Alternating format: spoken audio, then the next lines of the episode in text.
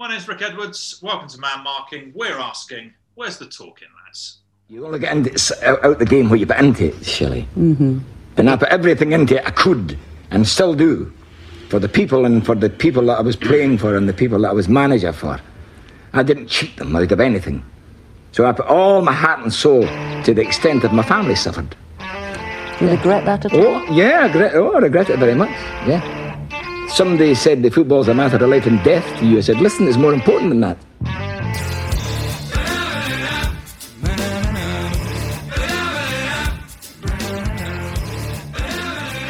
Welcome to Man Marking, the podcast that uses football as a vehicle to encourage men to become more comfortable talking about their mental health.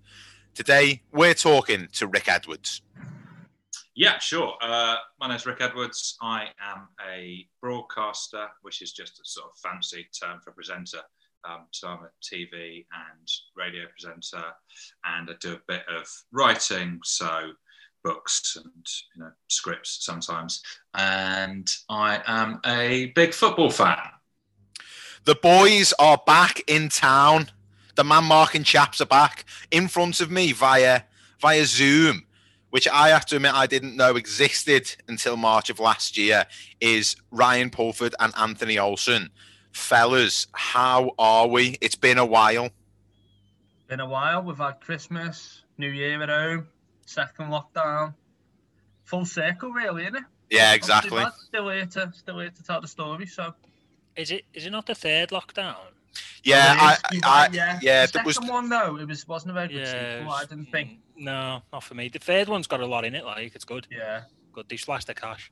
Yeah. Well, I think what happened was that HBO picked up the rights for the third one. Um, okay. Oh, New director, wasn't it? yeah, and I've heard. So Wiggly Scott, he was in it. um, lads, how we doing then? How how's our uh, start to 2021 been? Ryan, I know you're still uh, underneath a pile of rubble, fixing your house up. yeah, Rubble Wilson. Yeah. yeah. Constantly got dusty air and just battling. Yeah. I uh, I discovered. I think it might have been today that you can actually follow your uh, renovation journey on Instagram. Yeah, oh, so Rach wanted to. She said, so actually, go back like over a year. I was doing this podcast, and it's taken up a lot of time. And then I was going to, I was watching footy, doing all that. And then I said, well, when we get the house, you can just do one of them house ones that people do.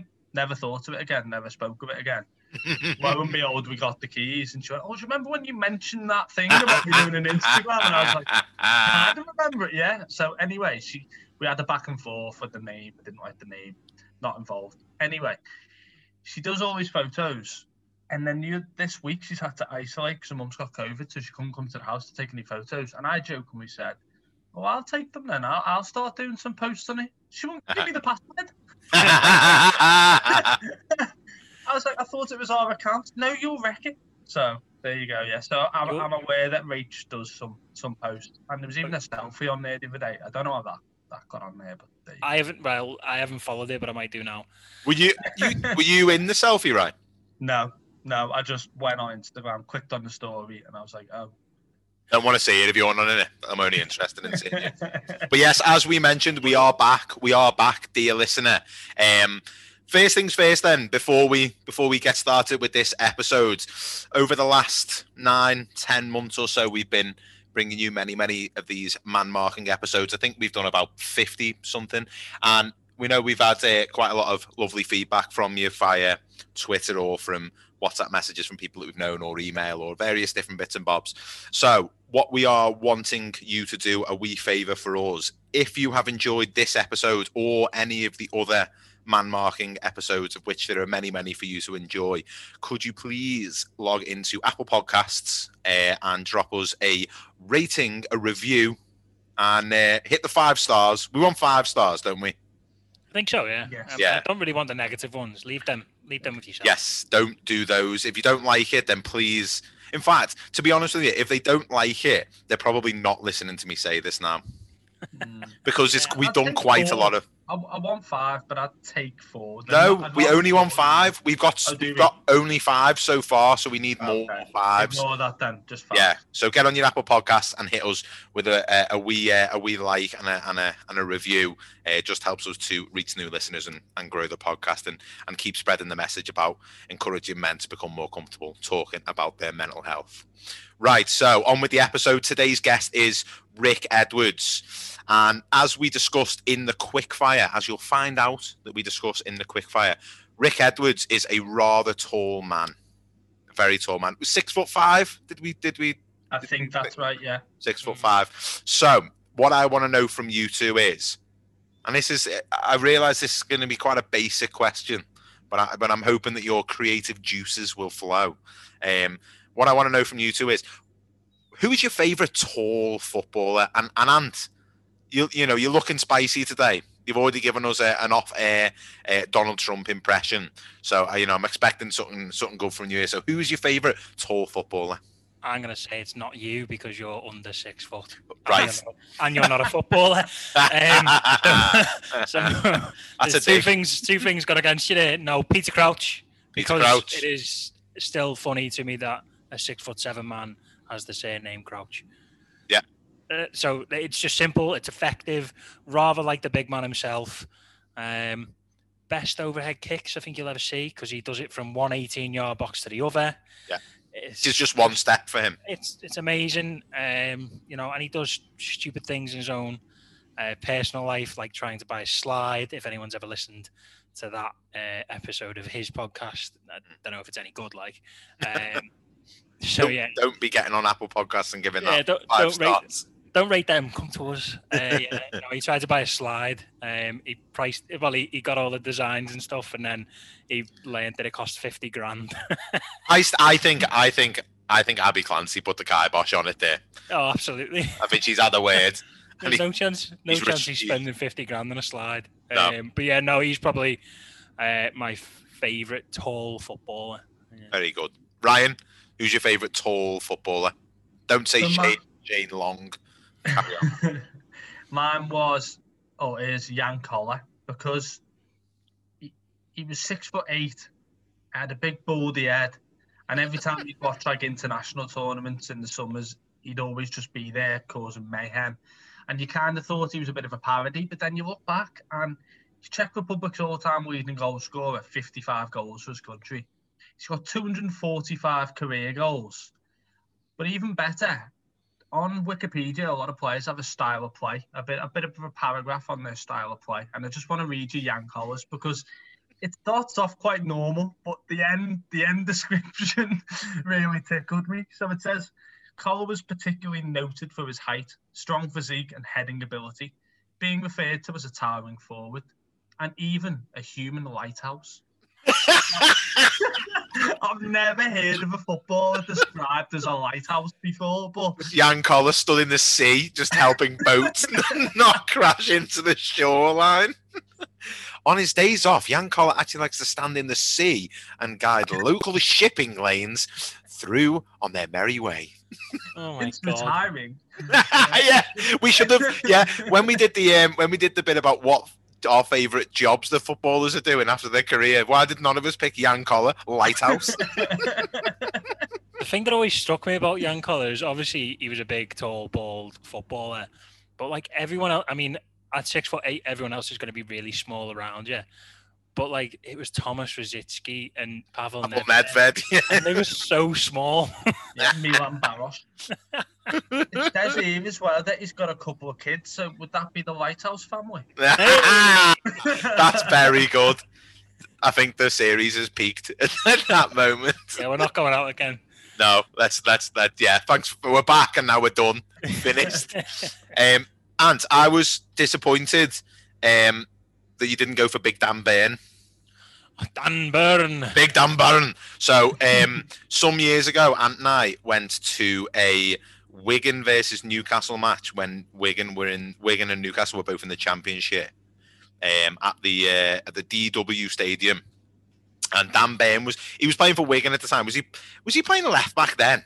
Was he playing centre off or left of a three? Yeah, was- I think he- so. He was at the back anyway. and we're sat in, in, in the Wigan end. Um, and every time he got the ball, and it, it was every time, wasn't it? Literally Yeah, every yeah. time. There was a big Scottish man behind us who'd stand up and go, Go on, Big Dunburn! Every time. It was absolutely amazing. It was so funny. Just screaming at him. And then you'd see, I mean, Dan Burn's quite a striking individual to watch anyway, just because of his, his physique. And then just to have this enormous man shouting in Scottish at him behind us, it was unbelievable. fair, I think I think he would have been able to hear him as well because like it was quite quiet. Yeah, it was. moments in that match because it was like a, it was like a training game for Newcastle. Yeah, And the, the only reason we went, I think, was to see Rafa just take his glasses off and put them in his little pocket yeah, we did. at the end of the match. and we saw it. We saw yeah, him we do did. it. Yeah, it was great. And then and then Ant got the biggest uh, bit drink of Pepsi or Coke I've ever seen in my entire life. It was enormous. So we walked past a cinema, an Odeon cinema, to get back to the car because the DW Stadium was on like a like a shopping mall estate thing, whatever you'd call them, a retail park, shopping mall estate, shopping mall estate. Um, and we walked past an Odeon cinema, and Ant went in to get a drink. And I said, oh, I'll wait outside for you. And I thought he'd got a popcorn. That's how big the drink was. It was absolutely massive. It was like, So they, they were all looking at me. They, they were all looking at me behind the counter, going, "No, what film are you going to see?" And I was like, "No, I just want a drink, mate. I'm all right." Don't So- touch Dan That's the thing with the pictures, though, isn't it? It's like, oh yeah, so you can get a litre of a coke for four pound twenty, but for four pound thirty-five, we'll give you seven gallons. just picture him pop just sitting there going. Shooting last- Pepsi all we- the way he still had half of it left when we got back from Wigan. Like, Yeah, we- still had it. yeah, Wigan's not that far, but yeah, I did have a lot of it left. There's an enormous amount of drink left. Rumours suggest that he may still have some of it today, but uh, we couldn't possibly comment. Uh, anyway, we're going to move on to uh, to Rick Edwards. Uh, first of all, Ryan, I'm going to come to you and I'm going to ask you, why did we want to speak to Rick Edwards? How did this this interview come about? Well, apart from just being a great guy and someone you'd want to speak to, it first kind of came about when, if anyone follows us on the socials and on, on Twitter, um, we did a series of tweets regarding books that, that we'd read, and he's got a book called Science-ish. Uh, he's co-wrote that with, what's the name of the guy guys wrote that with, Dan? Dr. Michael Brooks. Dr. Michael Brooks that they I believe you read on, on holiday and have subsequently, um, subsequently, what kind of words are? Uh, Sounds like a word from the science book. From scientists, yeah. Yeah. Um, wow. Anyway, I'm making up words now. Anyway, but since then, I think you actually listened to the podcast as well. Um, most of us just remember Rick Edwards from sort of um, T4 and, th- and things like that and, and on TV. But you read his book and you, you tweeted it in that in that series of tweets and he, he responded to it. And I think, to be honest, you just took a punt because we all really liked him, you especially. And he was nice enough to, to get back to us and ag- agree to come on the show. And he even said that he- he'd listened to a few episodes, which was, I think, a really nice thing for us to hear and something we were quite proud of as well. But yeah, numerous reasons why we wanted to speak to him. But aside from being a, a great person, it was that those series of tweets. Yeah, absolutely. And every episode we have a theme. Anthony, can you tell our um, our beautiful, our gorgeous listeners what this week's theme is? Uh, yeah, so obviously every every episode we have a theme, don't we? Uh, so this week is the reality of fame and making your parents proud. Obviously, Rick uh, going throughout his career really and education as well. That has always kind of been the aim, you know, to to go and go and do his parents proud. And you know, when you get, I think I heard someone say, you know, a lot of people want to become famous, and when they get to it, it's very hard to actually deal with it. So it- it's not a not a thing that just Rick might have struggled with or, or anything like that. It's you know it, affects a lot of people, a lot more people now uh, as well. Uh, fame's a, a little bit more easier to access with with various social media things, but also you know anyone listening, if anyone picks up any any themes uh, of their own, please feel free to get in touch. You know you can contact us uh, via email, which Danny's going to remember for me right now. It is the man marking podcast at gmail.com. Yeah, exactly. So if you want to share what you took away from the episode, uh, Rick talks uh, for a long time about a lot of a lot of really interesting uh, interesting things. So it'd be great to hear what you took away from it as well.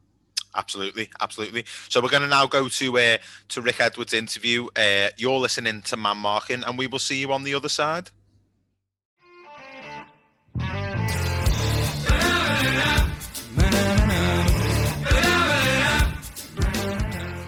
Fantastic. And aside from us asking you, could you let us know why you agreed to do an interview for Man Marking? Yeah. Uh, so um, when you uh, approached me, I just listened to uh, a couple of episodes um, and really, um, really enjoyed it. And, and I think, uh, as well as being a big football fan, I'm quite interested in the sort of intersection between um, mental health and and and football. I think there's, I think it's a really good concept for a show, and I think you you know I think you're executing it really really nicely and getting some really interesting uh, stuff. And I think um, yeah, so it just I mean t- to be clear, everyone has a podcast these days, don't they? Um, uh, and um, so you get asked to do quite a lot, and I have to say I generally say no because you, you, you know otherwise you just spend your entire life doing podcasts. Of uh, but um, but yeah, no, so it was quite um, yeah, I was I was very uh, happy to wait to be asked. Actually, thank you. Uh, massively appreciate it. And you and you've mentioned there that you are a football fan. Who who would be yeah. your team? Uh, I'm a Liverpool fan, um, okay. so I am pretty uh, pretty. Well, well, I suppose I mean yes, I am. I'm very happy at the moment, but I'm also slightly unhappy. Um, but that's um, that's being a football fan, isn't it? You've always got something to grumble about. Yeah, we're both Tranmere fans, so we're always unhappy to tell you the truth. And how would you describe your relationship with football? Um, my relationship with football is quite uh, intense, I, would say, um, and it's it's quite peculiar insofar as I support a team um, and have passionately supported a team for now 36 years um, from a place that I am not from, that I have no that I have no connection to. It was a very arbitrary decision when I was six. Um, and I, uh, my dad was making me watch the um, the 1986 FA Cup final, uh, Everton Liverpool, and uh, I wasn't really enjoying it. Uh, I thought it was quite boring because I was six. And um, and he said, "I'll "Oh, pick a team. Be, you'll like it more." And I picked the red team. Um, and then the red team went one goal down, and I sulked and I went and helped my mum make a cake in the kitchen. And then I came back in, and the red team were two one up, and then went on to win uh, three uh, one. And um, and then from that point on, uh, I, have been a Liverpool fan, but I could just as easily have picked the blue team and now be an Everton fan. Like it, it's so it's so arbitrary, and yet it now it, it's such a big part of my life and and personality and affects my um, you know uh, it, affects whether or not I'll I, I, can do other things in my life. So I'll never do anything that clashes with the football, um, which uh, much to my um, wife's annoyance, certainly. Uh, and you know, it kind of it, it really it massively influences my mood. Like genuinely, um, it it can ruin my it can ruin my weekend. Um, and it's sort of it's sort of mad. It's like it is a madness. I think it is a, a, type of madness. Like I can't if you really just try and take a step back and then analyze your relationship with these, um, you know, 25 players and manager who you've who you've never met and have nothing to do with, and that the influence they have over my life, it it's it, it just doesn't make just doesn't make sense. I think, you know, it's it's always yeah. difficult to explain to someone who isn't a football fan, isn't it? Like what what is it? What is it yeah. that that compels you to follow this um, with such vigor? And um, it's hard to answer, hard to justify, truth be told. But you know, we are where we are. yeah. I must admit, everything you just said, I really resonate with because I go through the same emotions and often, like to my girlfriend's annoyance, we have to plan things around going to the football. I think she's loved. I think that's been her favourite part of the lockdown is me not being able to attend football matches, which would normally border maybe 40 games a season. So, yeah, I, I completely agree with that. Obviously, football is very tribalistic. What is the reaction to sort of Liverpool fans from Liverpool when you tell them you support Liverpool?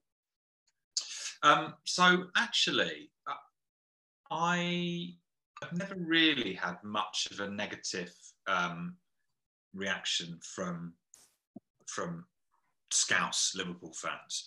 Um, you you get much more negativity, obviously, from uh, from opposition fans. But I think Liverpool, for such a long time, has has had quite a widespread fan base, like famously in you know Scandinavia and stuff. There's, you know, there's a big Norwegian contingent. It just feels like it's um, it's quite a weirdly quite cosmopolitan fan base in in that sense. Um, so it's never really been never really been an issue, except, and this is a strange thing to say, but I, I suppose if I had a regret, it's that I didn't just support Tottenham because then I would never have to answer the question, why are you a such and such? Um, because Liverpool, I, I, always have to give this sort of explanation. It isn't really an explanation. It's just like it's a thing that happens and it, it's true, but it doesn't kind of doesn't really explain it. Whereas if it was Tottenham, I'd just be like, well, I'm, like that's where I'm from. Very easy, very, very, very easy. And I sort of like I wouldn't if I ever have kids, uh, I definitely wouldn't be trying to guide them in any direction in terms of if they want to support a football team, they can they can pick whoever they want, apart from United. Obviously, you've got to draw the line somewhere. Um, and uh, but I would probably say pick a team that's near us, so we can go yeah. and see, go go and see games. So I you know I only see Liverpool live in you know in, in, the flesh probably three maybe four times a season. It's a shame. I'd love I'd love to you know I'd, I'd love to go more, but it just isn't isn't practical. Whereas if, for example, I have a kid and he says, right, we're gonna, you know, I'm gonna support Arsenal, we could go to the Emirates, you know, like it's, it's, it's just round down the road. Same same with Tottenham, or if he said Barnet or, or whatever, um, uh, or she clearly. Um, so uh, yeah, I would probably yeah, if I had my time again, and I realise this does sound insane, I would I would have picked my local team, but I didn't really. I didn't have a concept of that when I was when I was doing the picking. If you know what of I mean. Course. Yeah, no, of course. It's quite funny when when people hear mine and Danny's accent, they always say to us, "Are you a red or a blue?" And we have to go, "Oh, actually, we're a Tranmere fan." So we we almost have the opposite to what you have. And then you sometimes get that response from people who kind of like football who go, "But who's your Premier League team?" I'm like, no, that's it. We, we just support Tranmere. There's no one else, and they, they can't quite get the head around it, which is quite funny. But um, in terms of, of, of you then as a person, who, and you you obviously went to university and you did a science degree, and you, mm. you now um, do journalism, broadcasting, and alike. When you when you first went to university, what what did you have in mind as a career? Uh, honestly, I didn't. Uh, I didn't have one in, in mind. I um, I went to university because I knew that my mum and dad would be really chuffed if I did, because uh, no one in my family had gone gone before, and um, uh, yeah, it would just. I knew it would make them make them very happy, and uh, it, it it it did, and and still does. By far, it's the thing that they're they're most proud of still um, even though it's quite a long time ago, and, and, and everyone university, right? so, um, uh, but I had no, I genuinely had no idea of what I what I wanted to do, and so I I just went. I actually started off doing maths and then changed to do a science degree. Um, uh, and that was because when I'd chosen my A levels, um, I just chose the things that I found uh, well, A, that I found sort of easiest, and B, that I thought would be the least work. Um, and obviously, those two things are related. And so I just do sort of maths and further maths and, and what have you. Um, and, and I, I, always, I always loved maths and I always loved loved science. So it felt like a sensible thing to go and do at uni, um, but with absolutely no, um, no, no plan um, no no sense of what that might lead to, um, which um, so it's, is, is ridiculous because uh, I mean I, I, what's what's interesting I think is that if I had been a year younger, I, I, I was the last year that got university for, for free, and I think that if uh, I'd been yeah the following year when you had to pay tuition fees. It's sort of I'm not sure that I would have gone actually because we didn't have um, like my my mum and dad didn't have any money, um, and uh, I, I think we would have had quite, a long conversation about what am I what am I going to university for? Um, what am I what am I looking to um, get out of it? And I don't think I would have had an answer. I think it was just like, oh, it's a sort of you know, lots of people are doing it. You, will be proud, um, and I'm not sure that would have justified spending however much you know, like ten grand. Um, you know, on, on top of your uh, living expenses and stuff, which already were, were quite sort of onerous for, for you know, it, it, it, wasn't entirely clear how I was going to be able to afford to go even without tuition fees. And we you know, managed to make it work and I got some odd jobs while I was at uni. But um, so, so it was a real, um, yeah, it, it, it, could have gone anywhere for, for me. I mean, there's certainly, yeah, it wasn't like I was thinking, ah, yes, I'll go and, um, you know, be a be a chemist or, or whatever. I had no, yeah, I had no am idea. I, am I right thinking you went to Cambridge? Yes, yes. Um, what what was that like? Going to such a prestigious school and the pressures and everything that comes along with it. Um, it was quite um, quite odd. You know, I think I had a sort of you know, Cambridge is, is sort of quite related to the thing of trying to make my parents proud, I think, um, in that I really wanted to go, if I was going, I wanted to go to Bristol because that's where um, quite a few of my friends went. Um, but I uh, thought I had a chance of getting into Cambridge and it would be silly not to try, therefore. Um, and I think that the, the, the moment when I found out that I'd got the grades that I needed to go um, you know, uh, relating to my offer, was uh, obviously it was really it was really exciting, but it's slightly bittersweet because I do think part of me was thinking, well, if I don't get them, I get to go to Bristol uh, with um, with the with the other boys. that would be quite fun. Um, uh, but yeah, I had a, a, fear that, particularly going to do maths, that the the people who do maths at Cambridge were going to be, you know, weirdos. Um, and my fear was massively realized. Um, th- these, I mean, such, such oddballs, like really very unusual people and people that I really struggled to um, have any kind of relationship with. And that, that's part of the reason I stopped doing maths actually. I kind of fell out of love with maths because I, I, I, I couldn't um, I couldn't make friends with anyone on my course. I just uh, found them they're very you know, it, it's like it's the most probably it's probably the most prestigious maths course in, in the world, and it attracts people who are just so um, in into it. Uh, and, I, and that wasn't really me. I think I sort of, you know, I just got a bit lucky maybe. Um, and then, yeah, I found it found it really really hard. I found the, the work hard, but I also found the kind of social element quite hard. And on top of that, um, I don't think I'd ever, well, no, I definitely, I'd never met a, a public school boy before. And you go to Cambridge and they're, they're everywhere. And, um, and they all uh, dress the same and they all, um, they all sort of, broadly speaking, look the same and they all talk the same and they all know each other somehow yeah. in different parts of the country.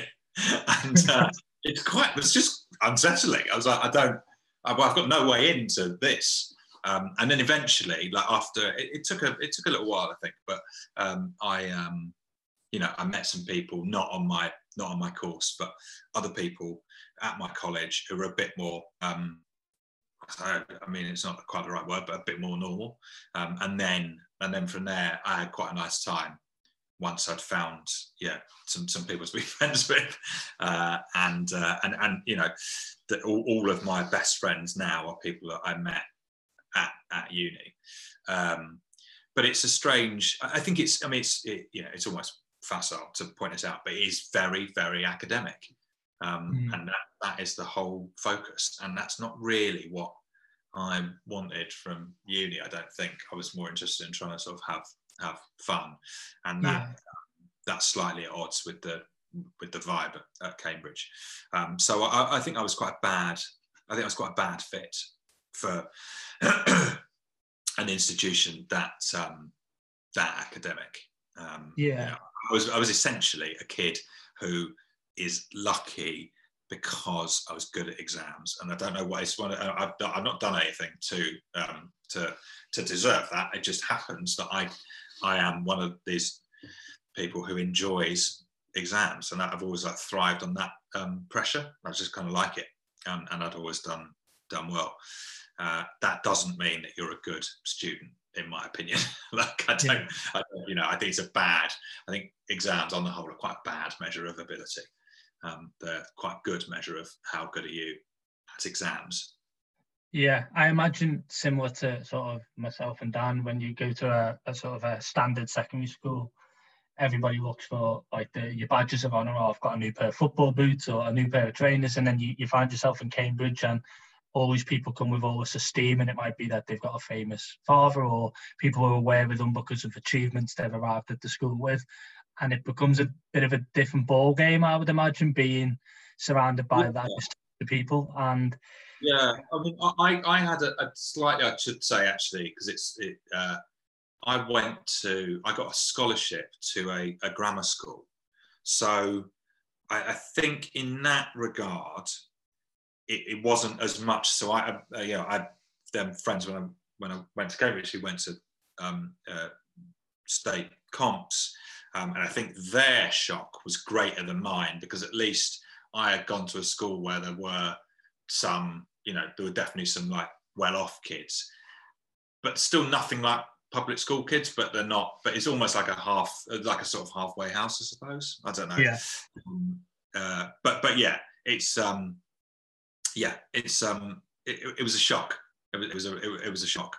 Um, but once I got over the shock, yeah, I, I don't know. Okay, so I must admit, myself and Danny went to. We stayed in Cambridge uh, one weekend because we'd been to watch Tranmere play Peterborough in the FA Cup, and yeah. we were we were very alarmed at how early pubs and nightclubs closed because obviously the the universe has a huge influence. You, you, mentioned before about wanting to go to Bristol with your friends. Was that a bit of a, a moral dilemma between sort of what your parents wanted you to do and kind of what you wanted to do? Well, do you know what I I think that I was probably imagining a um, a pressure from my parents. My, my parents have always been really um, supportive of anything I'd ever wanted to do. And I think if I'd said to them, I want to go to Bristol, they would have been fine with that. I, I um, but internally, I thought that they would prefer me to go to Cambridge. I'm sure that they would, but they wouldn't have. But they certainly might, you know, my parents have never been in any way pushy. Um, and and I don't like now looking back, I definitely don't regret going to uh, going to Cambridge um, because because of the friends that I made made there, um, and, uh, and and and weirdly, like I've kind of lost touch with a lot of the as as happens, right? Um, I've lost touch with a lot of the, the the lads that I would have been going to Bristol with. Like I don't really see them very much anymore. So it probably would have been yeah, I think it would have been a bad decision to, to, to go to Bristol. But at, at, the time, you know, I mean, it's obvious, isn't it? Like every time you, you move to a new, um, yeah, whether it's school or university, you always want to go where your mates are going. like, yeah, yeah, that's the yeah. yeah. And you, you found yourself doing things like stand-up comedy and, and, and different things. And obviously when you were doing the maths, you might have been surrounded by a lot of people who are quite introvert and didn't come out the shell much. Did you always find yourself getting into things that maybe lent itself to broadcasting and, and being on the telly and radio and those type of things? Um, well, I, I so I, I, got into uh, a like a not a lot of trouble, but a bit of trouble at school, uh, and, and definitely had to um, leave one school um, uh, because uh, I, I just I just really loved trying to make people laugh. Um, and was disruptive as a consequence. And um, and then when I when I went to went to uni, there was a comedy club there, and uh, and I and it just felt like it. Uh, this is great. It's like a legitimate outlet for me to stand up in front of a group of people and try and make them laugh.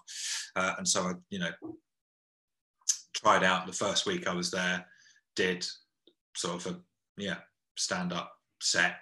Didn't really know what I was doing, but it was quite fun and people laughed and and then did that a bit more and really um yeah, I I didn't do masses of it, but I did. I did uh, enough to give uh, give myself a sort of taste of it, I suppose. Um, and that I think probably is the first time that I thought, oh, okay, may, maybe something sort of performative or you know communicating to people would be would be a job that I might be suited to and and, and enjoy. Um, but even when I even when I came out of uni, I still didn't. I don't think I knew what I was. Well, no, I definitely, I definitely didn't know what I was doing. I didn't know what my what what the next steps would be. Um, it was only uh, this this is this is um, absolutely bizarre. Um, but when I when I left uh, to I moved into a house uh, back in uh, in in North London with uh, four of my best friends from from uni, uh, and everyone else was was. was everyone- yeah, everyone else was working, and I didn't have a job, so I was doing um, uh, private tutoring um, in maths and science to basically to you know rich kids um, uh, to get them through their you know GCSEs or A levels or whatever it was. Um, and uh, one of the you know, and, and this is totally random, but one of the uh, kids that I was tutoring uh, was the daughter of Ruby Wax. Um, and so I, you know, I go to Ruby Wax's house, very nice, tutor, uh, tutor, her, tutor her daughter, and actually her son, who is called Max, um, Max Wax. But, but annoyingly took the took the dad's name, so he was actually called Max something else. Which I was always uh, very vexing. I mean, if you, that's that's an open goal, guys. Come on, Max Wax. um, Middle neck Uh, here. yeah. and um, she uh, and I, I, I sort of chatted to Ruby a, a couple of times, got on with her quite well, and she said to me, um, uh, "Oh, what are you what are you doing with your life?" Um, and I said, "I don't really know." I sort of had vaguely thought about TV. Um, and she said, "Oh, have you applied for any graduate trainee schemes in, at TV production companies?" I didn't even know they existed. Um, so I went away, had a look, applied for a graduate trainee scheme, and got on a graduate trainee scheme at a production company, and that's how I started out in telly. But genuinely, I think it's it's possible that if Ruby Wax hadn't said to me, "Well, you should apply for a graduate," I, I don't know what I'd be doing now, but not, possibly not TV. All, Oh, um, there you go. I wasn't expecting to, to hear that we, you owe your career to Ruby Wax t- today. But no, um, no, there we go. So, I I mean, I, I'm 28, so I very much remember T4 and, and those type of shows. So, how did you adapt to first being on television? Um, well, I- it sort of it happened quite gradually. Um, so I started out with my first sort of proper presenting job was on um, E4 when E4 during the daytime uh, was like a music channel. Um, it's called E- E4 Music, and I and me and George Lamb and a girl called Sarah Hendy were the were the sort of launch presenters for that, and we had we were doing quite a lot. Um, you know, there was quite a lot of work to, to do, just quite a lot of content hours to fill, uh, and it was great. It meant that we we were you know working loads, uh, but also it felt sort of relatively low pressure because I don't think I don't think that many people were watching. Firstly, and secondly, it was just before social media really took off. So the the, the kind of I feel like now it's much more uh, possible to be very aware of being in, in the public eye because there are so many um, routes for people to contact you and say stuff to you. And that just wasn't the case when I was starting out. And I think that's was a good thing. Um, and then and then gradually, you know, then I started doing T4 and that that that, you know, was definitely much higher profile. Um, and and definitely more people had sort of recognize you in the in the in a pub or whatever. Um, but it was it, was kind of it, it was okay. Like I, I'm really really glad that I didn't sort of start off when social media was thriving like it is like it is today. I think that would be much much harder because you know being honest, you you start out probably not very good. Like I think, I think if I were to watch back old tapes of myself, I, would find it horrific. Um, and I'm certain that the public would have been keen to express that to me as well. uh, uh, but it didn't. It didn't really didn't really happen like that, which is um, yeah, it's just quite lucky, I think. And uh, well, we reached out. I think Danny reached out to you via Twitter, if I'm correct. Yeah. What is your relationship like with social media? Are you somebody who's constantly on it? Is happy to put the phone down and walk away from it? Do do you look at comments about yourself? How do you deal with social media?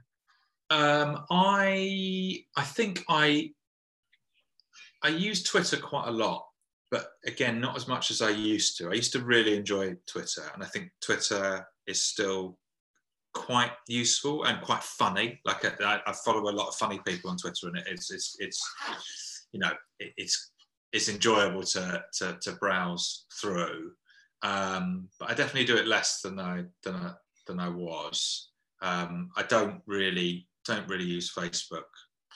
Don't use Instagram very much. Like I, I, I find it a bit. Um, it can just it can just suck you in for for, for, for too long, and and I, I'm definitely, you know, guilty of just scrolling and scrolling and scrolling unless I am very sort of strict with myself, and so I just try not to let that let that happen.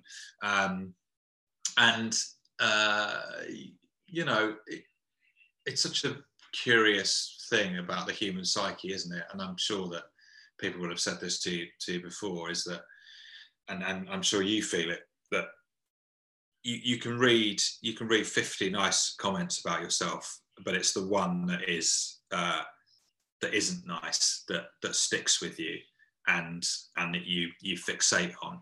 And and I wish that I wasn't like that, but I am, and I know a lot of people are.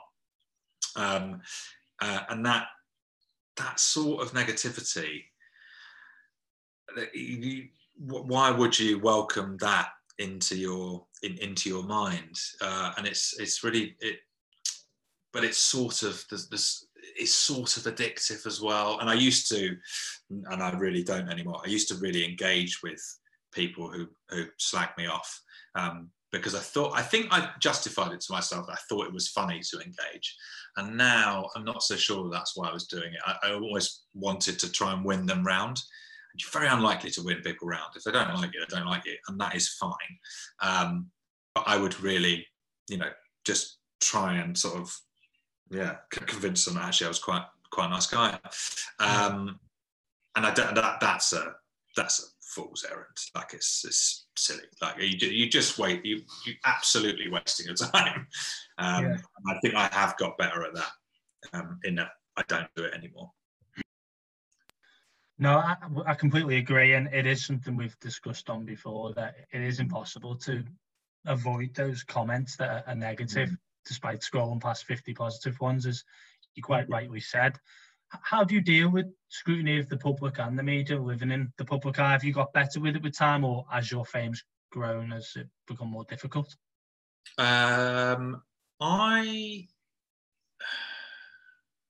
I think, I think I've probably got uh, more comfortable with it generally, and and that that has probably come from me feeling more comfortable with who I am as a broadcaster in that um, like I, I, sort of like I do what I do and my tone is my tone and uh, I, am not gonna I'm not gonna do anything wild, wildly different and I think that it's okay and I also know that it's not going to be for everyone and that's fine.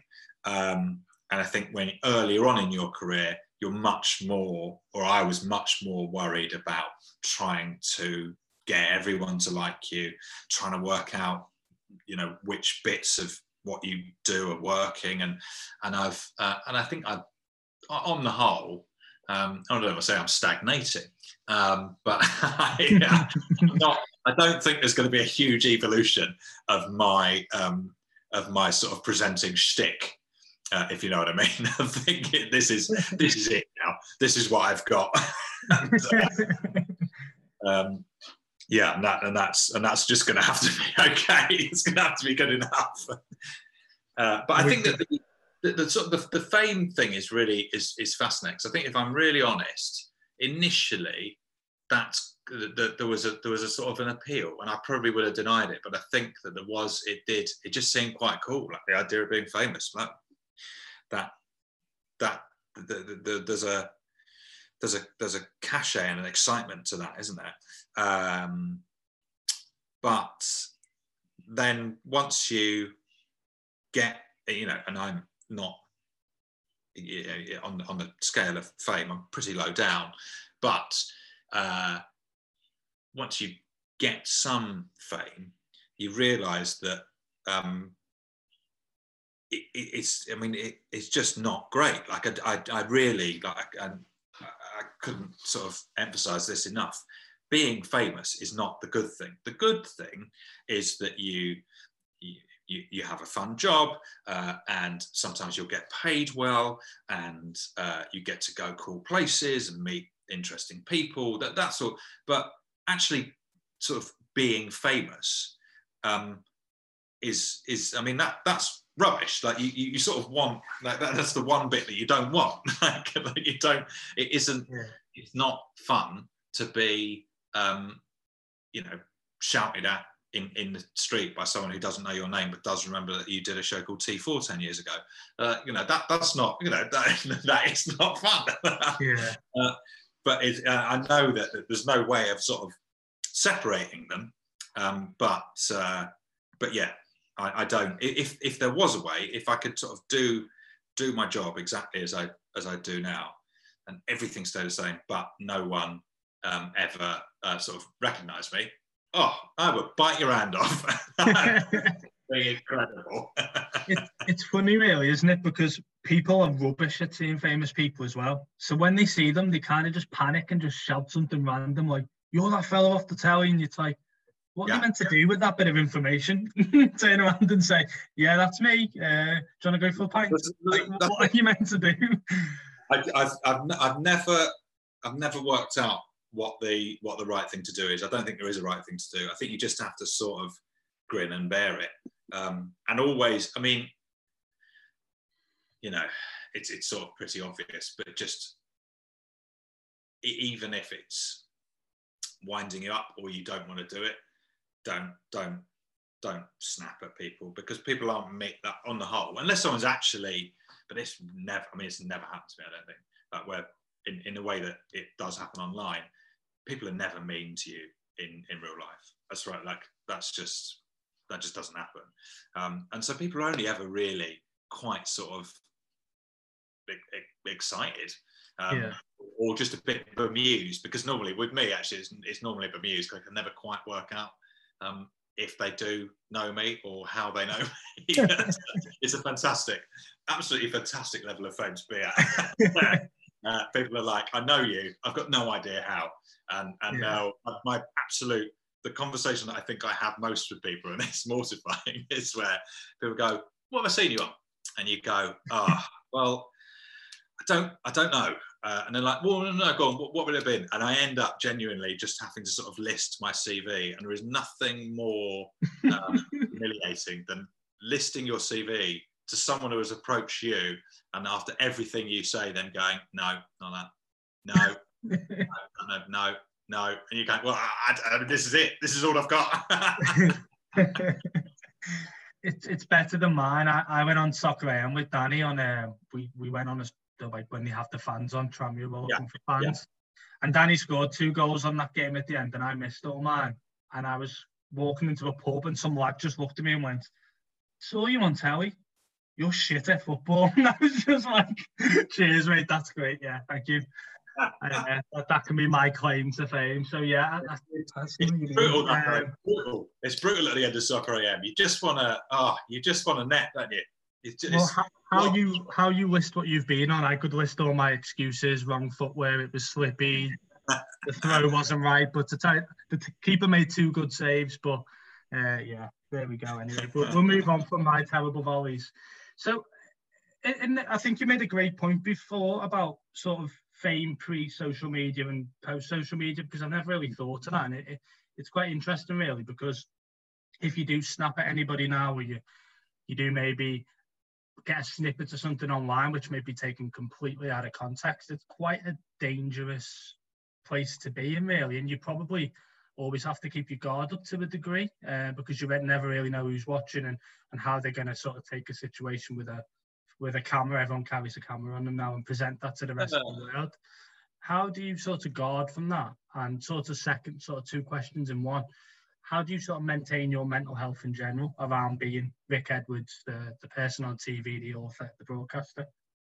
Um, so I think the first thing is, um, yes, you you probably do have to try and maintain your best behavior at all times if you are in the public or if you are you know posting online or whatever but i, I actually that that side of it doesn't strike me as being a, a, a bad thing because ultimately it's just encouraging you to be a, like a better person i think like uh, the, the, the, the sort of rule of thumb is if you're always being a, a good person then you, you won't have any you won't have any problems there. Um, and if that's what it is encouraging people to do, then great. Clearly, it isn't encouraging most people to do that because you go on Twitter and it's you know there's a lot of there's a lot of bile. Um, but so I, I sort of I'm pretty um, pretty happy with with with that uh, side of it. Um, and then in terms of my own mental health, like I, I always remember my like years and years ago, my dad saying to me, and it really stuck with me because it is absolutely true. My dad, you know, my, my dad had a garage and uh, sold tires, and he, he doesn't know anything about TV or you know what what I do. It's not a world that he's familiar with. But when I first started, he said, I guess the difficult thing will be that if you are having a bad day or you've just had some bad news or whatever, but you have to go on live TV, you have to go on live TV and behave like everything's fine. And I think that is that's the that's the tricky bit of it is that obviously we're all going to have you know some some peaks and troughs. And sometimes those troughs will coincide with you working. And and uh, me you know for me that is me you know on on camera chatting to people or, or doing whatever it is i'm doing and you and you have to um, you've got to conceal the other stuff that might be going on you have to find a way to kind of put that to the back of your mind or, or, or switch it off uh, temporarily and i think i've got um, i think i've got better at that. It's not it's not easy. It's not easy, um, but it is possible. Um, and you kind of you could probably ask a question about whether whether that is um, whether that is the right thing to do, or, or, actually the more sort of authentic approach would be um, to be a bit more open and say I'm, I'm you know I'm having a bit of a tough tough time, or, or this thing has just happened, but I don't know that that feels pretty um, that feels quite quite difficult. And I think probably there are some shows where where you could you could get away with that um, possibly. Um, so so yeah, it, it, it it's uh, it's funny, isn't it? It's, it's it's a funny one. You kind of have to have a you have to have a sort of mask that you put on. But I think that that is true of most most jobs and most workplaces. It just maybe um, a bit more intensified if you are yeah. On television or on the radio.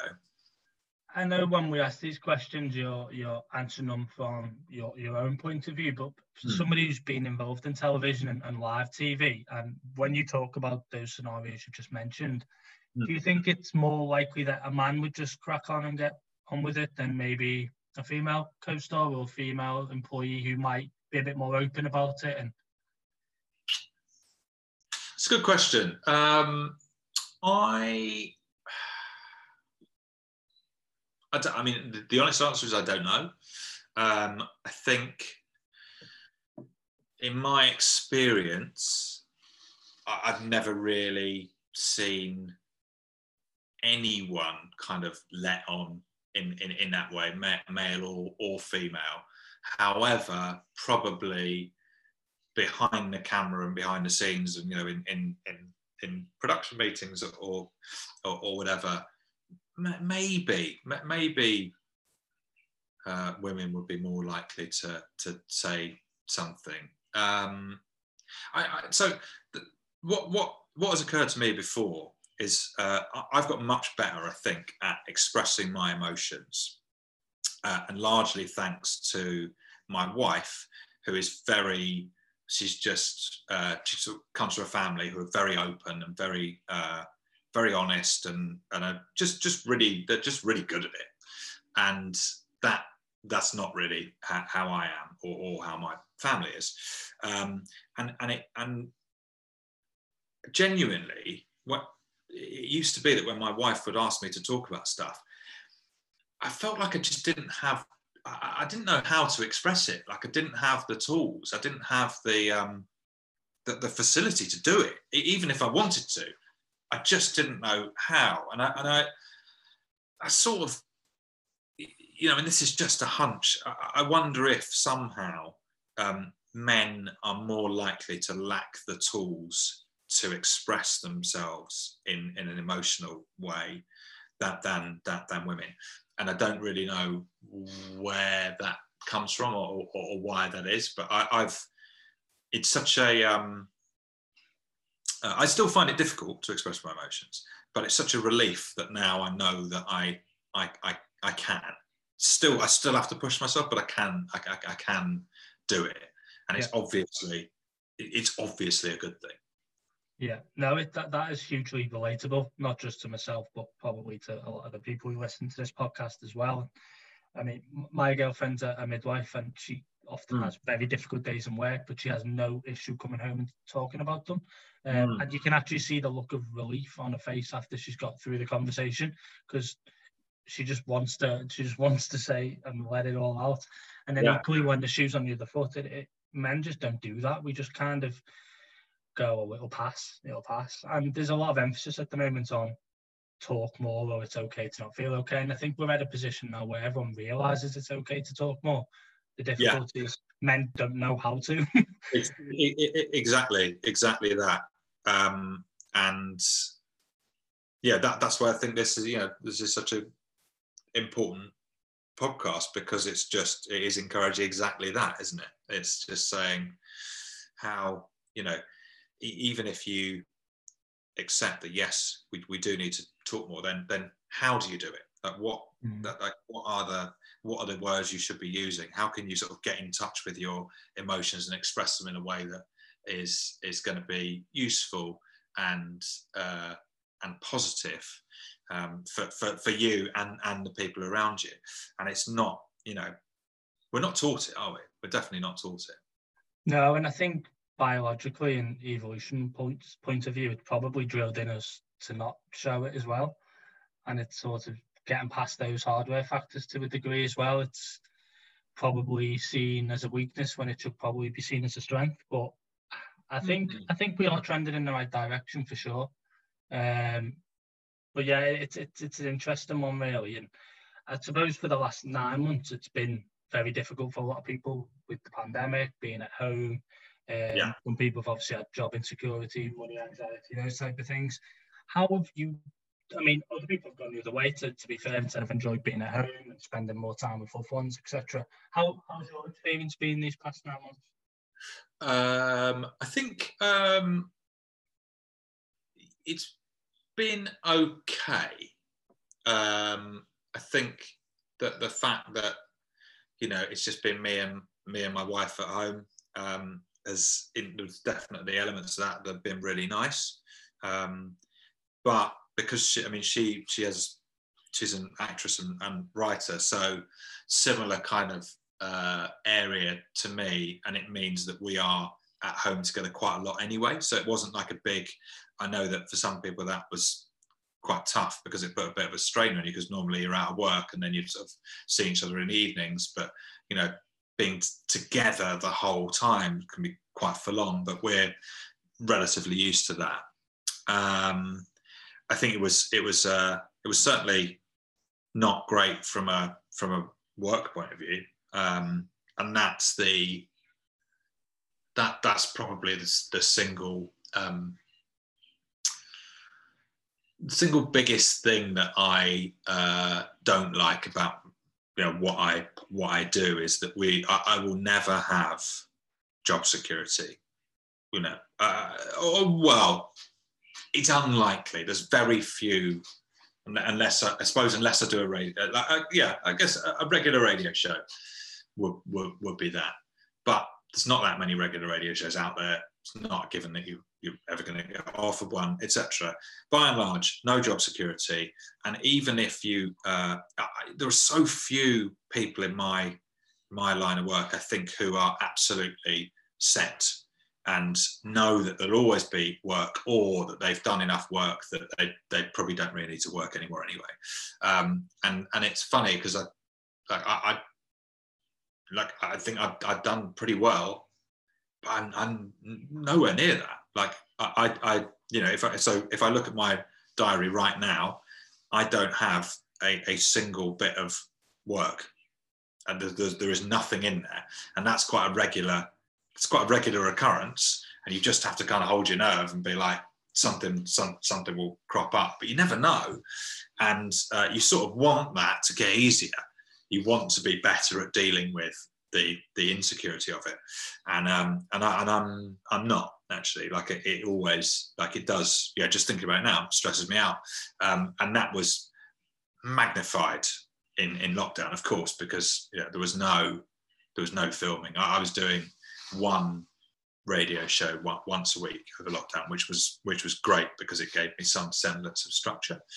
Um, but uh, yeah, the, the, there was a real, yeah, just kind of um, uh, yeah. I guess I, I mean basically sort of money worries, but more than that, just sort of work work worries. Um, and I think I attach quite a lot of um, my um, self identity, self worth to work. And so if I'm not working, um, it, it's a bit harder uh, for me to sort of figure out what my purpose is. I think mm. sounds a bit sort of uh, highfalutin, but it's, it's something like that. There's, uh, I, I definitely, I'm definitely happy, even if, even if you know, in a, in a kind of a micro level, you know works a, a, bit difficult or a bit annoying or this isn't going well in a macro sense i'm always happier when i'm working i just sort of feel more um, yeah. you know like, like myself yeah i think structure removes a lot of anxiety for for everybody and yeah. second you remove that structure i mean when we speak to a lot of former footballers or any sports stars on here the most difficult period of their career is retiring yeah. even if they're even if they're financially secure because they're no longer such and such the footballer or such and such the athlete. They're suddenly, what, what, who am I? I'm just ordinary me, which is very difficult for them. And what you said there made, made, made a lot of sense. Did, did you sort of learn anything without sounding, sorry, go on. Can I just in, in, interrupt and say, um, uh, sorry for interrupting, first of all, uh, uh, but also that with, with footballers, I think it must be so hard because they are largely infantilized. And, you know, a lot of them from such a young age that their whole life is football. And they are, particularly now, they are told what to do and where to be and what to eat and what to say. Like everything is so is so regimented, so controlled that then to get cut loose from that, I mean, it's like the ultimate structure being mm-hmm. football, isn't it? Like you, yeah. you, there's there's nothing like you you what when you go on holiday, that's probably the only time when you're when you're left to your own devices. The, the, the rest of the time, you are you are mollycoddled, and I don't mean that in a in a pejorative way. Just like you are looked after because you're a very valuable product. Yeah. Um, and then and then you're just um, and then that ends. I mean, it must be insane. Like I don't know how anyone copes with it. Really, really difficult. I think. Yeah, it's um, you're exactly right, and I think it's still a, a question football's trying to answer. Yeah. Post care of career, and mm. More than just a pension? Like, what what what, what is your involvement now? I mean, some people might not want to be in sport or into property or whatever, but there's some people out there that have known nothing else since they were eight, never really put an emphasis on education or anything else, and all of a sudden in your mid 30s, we're not talking about in your 50s or 60s when you're close to the time anyway, you've got like half of your life or more left. It, it is quite a conundrum, really. Rick, you, you, we did an interview recently with um, Dr. Kathryn Mannix, and one of the uh, things that we we spoke to her quite a lot about, which obviously kind of ties in with the sort of mental health, depression, suicide stuff that we often talk about, is a she was quite obviously given what she does, she was talking about people being uncomfortable asking uncomfortable questions and trying to get better at that how do you kind of approach those type of situations? Obviously, given mm-hmm. your job, you're quite used to asking people questions and being involved in conversations. Do you find that more natural, or is it still something, even though it's your kind of your job in a way to ask people about their lives? Do you still find that quite I, difficult? I,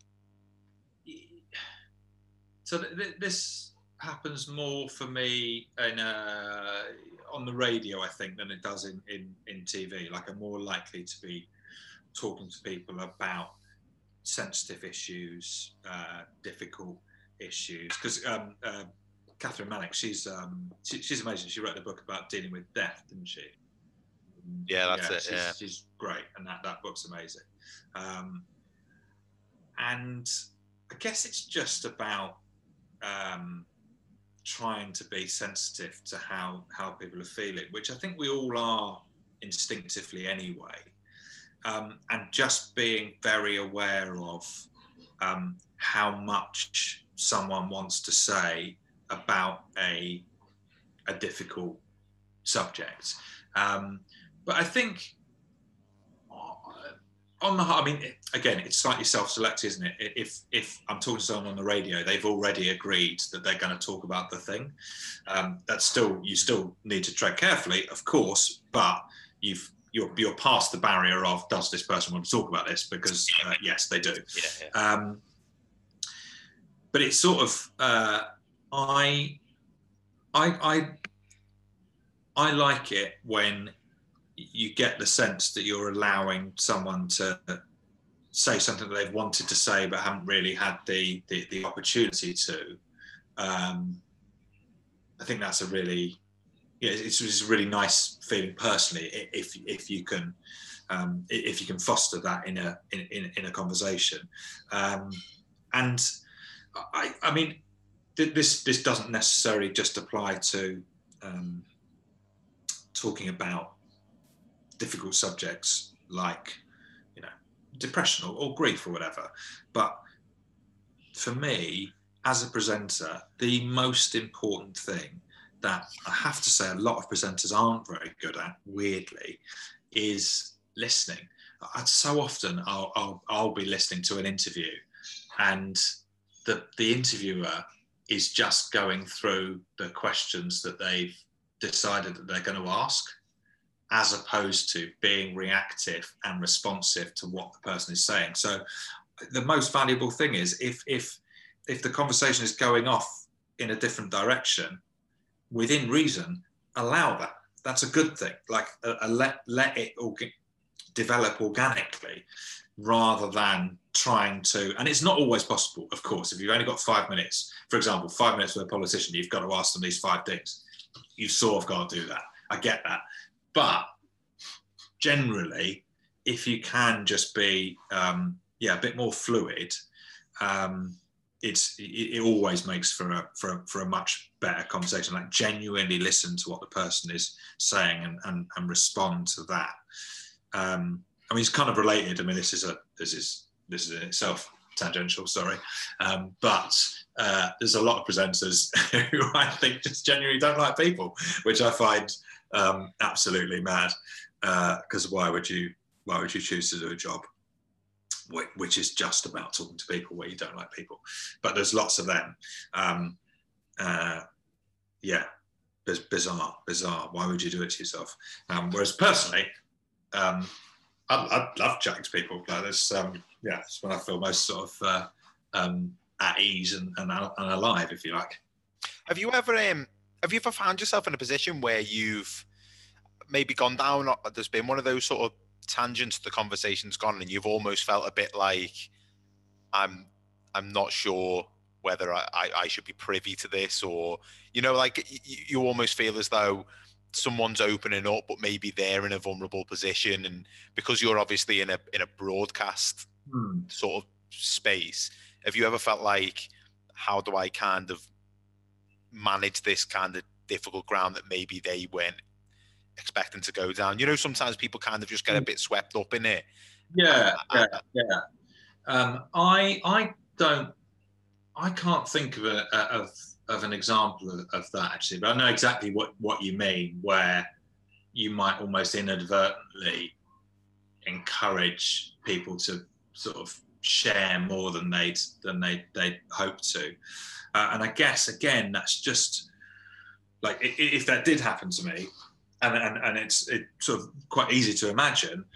I think the important point is to again just to be really uh, really aware of what the of what the person is is is saying and just be like properly properly engaged and almost you know al- almo- I think I would probably just just flag it to them pretty pretty directly and just say um, you know something along the lines of are you are you happy talking more more more about this or, or shall we or, or give effectively just give them the option to get out of there i think Yeah. is quite um, a, a sensible thing to do but i haven't yeah I genuinely off the top of my head anyway i can't remember a, um, a, a case of that so i don't know exactly how i would how i would respond. But i think yeah a, a, an option to um, move away from from a difficult area is probably is probably the best thing. Yeah, I often um I mean we we did a we had an episode that we did about George Best quite recently. And so in, in, in kind of preparation for putting that together, I was watching some of the videos of when he was on television back in the sort of nineties. And there's the there's the one when he's on with Wogan when he's he's he's basically plastered. yeah yeah And and then there's an interview with Wogan on I think it's GMTV and he's talking about that interview right and the whole like it's one of those things where you feel like it's kind of very telling that the, the actual clip of of George Best because I think it kind of demonstrates exactly what the Yeah. problems were and and how societally we it was being dealt with. Yeah. Equally, you just it's so hard to watch because you think it's such a vulnerable person being put in that position that mm. I mean I've been watching loads of obviously Diego Maradona stuff recently and he's kind of the same really that you've got no control over it and people end up in positions that they they that they shouldn't Yeah. be in for. Mm. And it's I suppose it's where that line between what's entertainment and then what becomes voyeurism do you know what I mean? Yeah, and, and and I think also, you know, so much of that is about the people surrounding those vulnerable individuals who are then putting them them in positions like that because, you know, di- difficult as it as it might be, if your client is in a in a bad place, just pull them from that interview. Like just just just get them out of there and, and and then you deal with the consequences. And that that doesn't i don't think that happens as much as it as it probably probably ought to um and and you know it is the you know maradona i think we all knew beforehand anyway but it's really writ large now such a such an icon in Ar- in Argentina. Like it, it's sort of almost impossible to to overstate. Um, and when you get to that kind of level, so many people want a piece of you, and that that's just uh, I don't know how anyone can can deal with that. And that's when you really really need um, some people around you who can who can keep an eye on you. Yeah. And I don't think those people are always there. I heard a story where somebody said that um, Julius Caesar always kept somebody around that used to tell him all the time, "You're not a god. You're not a god. You're not a god. You're not a god." And they were saying basically Maradona never had that, so he started to believe that he was a god, and then his his behavior kind of Yeah. spiraled from there. One Yeah. thing that obviously that, that kind of moves me on to the, the next question I was going to ask, and this is obviously to a lesser extent, but I, I read an interview that you did, which was in I think it was in Heart. It was it was either on Heart, or it was on their website, and it was about aftercare for people who were on um, reality TV shows, and and I suppose it, it's it's kind of you know in, in a way sort of the same sort of thing in so much as that that that you know that cushioning almost needs to be there for people who come out of those environments. And there have been on Love Island, for example, there have been three quite high profile suicides in the in the last few years. As mm. somebody who obviously you work in that industry and, and mm. so you know what goes on good and bad in those things and and can see kind of both sides of it, I would imagine. How did you how do you react when news like that comes out? Is it something that makes you does it make you step back or is it surprising? Is it not surprising? Uh, it's not as surprising as you would want it to be. Um, I think that reality TV is obviously very new. You know, only been, you know, like less than 20 years, really. I guess Big Brother was the first sort of show where it was um, like what we have now. And I mean, I just don't think anyone can prepare for the experience of coming out of a show like a, a Love Island. You know, you, are going from um, total anonymity, which is what most people have, to really like a, a very intense and specific sort of fame mm. and money. And then that, for most people, crashing away again. It, it, and, and so few people have experienced that um, you know, I don't. I mean, I think you know, if if I was if I was kind of going to try and put together the kind of aftercare package, I think what I would be doing is desperately trying to speak to as many of the people who've actually been through it to see to get them to talk to people um, that, that, that come out because the experience is, I think, so unique. Like I, I have absolutely no idea what that would be like. You know, I don't think any of us, any of us, can. Um, but you very clearly need to uh, su- support people.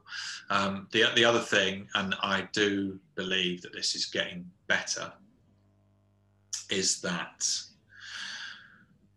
when uh, when you are looking for punters uh, for you know contestants on your reality show, um, obviously everyone gets psych tested um, to make sure, well, to try and ascertain that they are going to be able to cope with the experience of being on your show, and that's great. But do I think that quite a lot of people who are quite close to not passing that psych test end up on telly because maybe they are a bit more combustible, maybe they are um, a bit more unwieldy in terms of their sort of personality. Does that make good good television? Yeah, I think so. And and and I don't really. Um, it's not really a criticism of, of, of anyone because if they've passed the psych test, they've passed the psych test, and you know you, you've done your duty of care. But uh, I've definitely, like, I've done a couple of shows with those kind of um, contestants. And, you know, some of them are just quite, you can just tell they're just quite fragile. And fragility is the last thing that you want to then go into dealing with the aftermath. Um, and I don't, um, and I, I, I, do absolutely think that everyone in the TV industry, or particularly in that part of the TV industry, understands that they've got to try and do do better. And I don't think anyone has done anything uh, that no one's deliberately let anyone down. Um, but there is still a way way to go, um, in in my in in my view. Um, and I don't think that's I don't know that'd be a particularly controversial thing. So I think everyone would say, well, yes, we have to um, just got to look after these these these people. Um, one um, one thing I always wondered about it is with people who were on like reality TV or or in kind of I suppose you'd probably put people like social media, like influencers or whatever you would kind of people who were in almost people who were famous because they're famous, if you know what I mean. I often wonder if like with a with a sports person or an actor or a singer or like a like a presenter like yourself, you're famous because of the thing that you do Mm. comes with a level of fame. Whereas for those people who are famous because they're famous, the the like the job is being famous, if you see what I mean. So there's not like you can't go, you know, if you're a footballer, you can go like, right, well, I'm just gonna get my head down and train and concentrate on my football. Or if you, you know, an actor, be like, you know, I'm gonna, I'm gonna go method, and I'm gonna, you know what I mean, whatever it might be. Whereas if you just, if you're famous for being famous, you have to keep doing the things that are difficult, isn't it? Yeah, because that's your that is the job.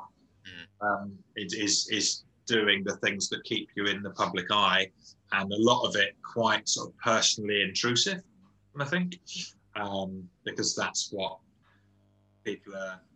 You know, and, and you know, in some sense, I guess it's flattering. Like people are genuinely interested in in a lot of these people's lives and the details of their lives, but pretty full on. Um, and and and what is the you know what is the what is the fallback position when you are as you say like the, you, you're you're famous for being famous. You're famous because you're on this show. Like there's not a there's nothing to get hold of where you're like ah this person is good at this thing. Yeah. So that's that's slightly unfair. Some people absolutely like then go on to do stuff. But a lot of people like the most i mean heartbreaking stories i think are the ones where it's people who've been on a Love Island or whatever, and then you know the the the, the little sort of fifteen minutes, ten minutes of fame has subsided, and then they they go back to their old job, and then people take photos of them in their old job and kind of mock them, and you just Mm. think, well, that is that's the pits. Like how like it doesn't. This what, what are they supposed to do? And uh, because if they because if they like continue trying to, you know, yeah, yeah. the party going, they'd get criticised for that as well, wouldn't they? criticised for being desperate and going to anything and all that kind of thing. But if you go back to your, you know, just not perfectly respectable, normal job that everyone does, then you also get criticised. Like you sort of you can't win. I mean, um, but but but does anyone? They probably do. Does anyone say that when they go on? Like, look, there is a chance that you will, you know, you'll shine brightly for a moment and then it will stop and then you'll have to go back to your normal life. Are you, are you prepared for that? Um, yeah, I'm sure someone is saying that, but it probably, you know, at the time, it's probably not going in because you're No. so excited about, you know, getting in the villa or whatever. yeah, I was. See, I, I, I'd, I, it was one of the. It's one of those things really where I often wonder with, because I think the other side of it is, is people who are who go on those programs, if they then down the line go, leave me alone. People probably go, well, why did you go on then? Isn't that what you wanted it for? Yeah. So it, it there's like a really, uh, it's Yeah. really difficult. People, I also think people f- have feel like a sense of ownership over celebrities as well, like that they belong to the public. Well, particularly particularly that kind of celebrity, because as you say, you've signed up for a show, and you know, unless you're, you know, one of the um, ones in the first Big Brother house, which was Yeah. probably like the first two series were the best series because these people just didn't.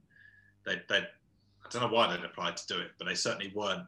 They didn't have a knowledge of what was to come. Whereas now, you do. You know why you're. You know why you're going on. You know you're going to get your um, you know, going to be putting out your get 20% off on Boohoo Man uh, on Instagram.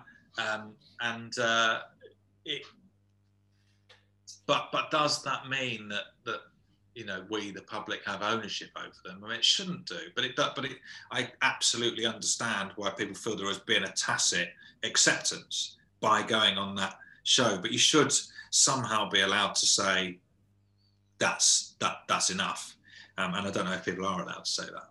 No, I don't either. I, I don't think we've kind of, I don't think we've understood how to deal with fame and celebrity yet as as kind of a No. society, really. Well, it's still, you know, th- then this particular type of fame, it's just very new. It's really new, um, and un- unlike any other sort of fame, I think. Yeah, so it's, it's almost completely based on people's personality, isn't it, rather than on any Yeah, sort of talent or skill or or trade, so to speak. Um, Yeah. Yeah. I uh, I'm I'm going to move us just onto the, onto the last section, Rick, and, and as I mentioned at the beginning, I love science ish like so much, and like I think I was trying to remember before we did this where I first came across it, and I think I listened to an interview that you did with uh, Luke Moore from the Football Ramble Ah, yeah, years ago. Uh, we had we did we had Luke Moore on the podcast actually as well, and and and, and I'm, I'm sure that I bought your book after that interview, and then read the book on holiday. Didn't realize it was a podcast until I read the book, and then listened to the podcast on on the back of it. I, I I don't know why I'm telling you this. It's completely not even that interesting, but I just thought I'd regale you with the story of how I came across it. Hon- hon- Honestly, I could listen to people saying they enjoy my podcast. Sweet music to my ears. no, but it, it, That's great. I'm pleased to hear it.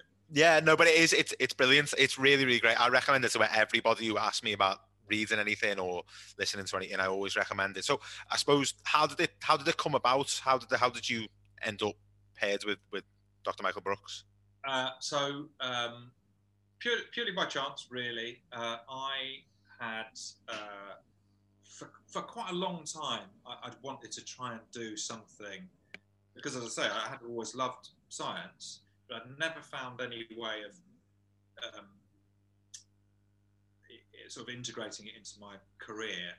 And uh, no, no broadcasters certainly were interested in me doing science because I was like the I was like the div off youth uh, entertainment telly, which is fair enough.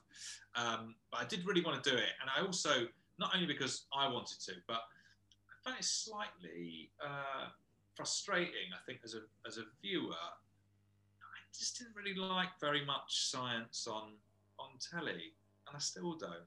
Truth be told, I find it quite um, quite dull. Mm. I like I, I, I I love science and get very excited about it. I also think it's quite funny.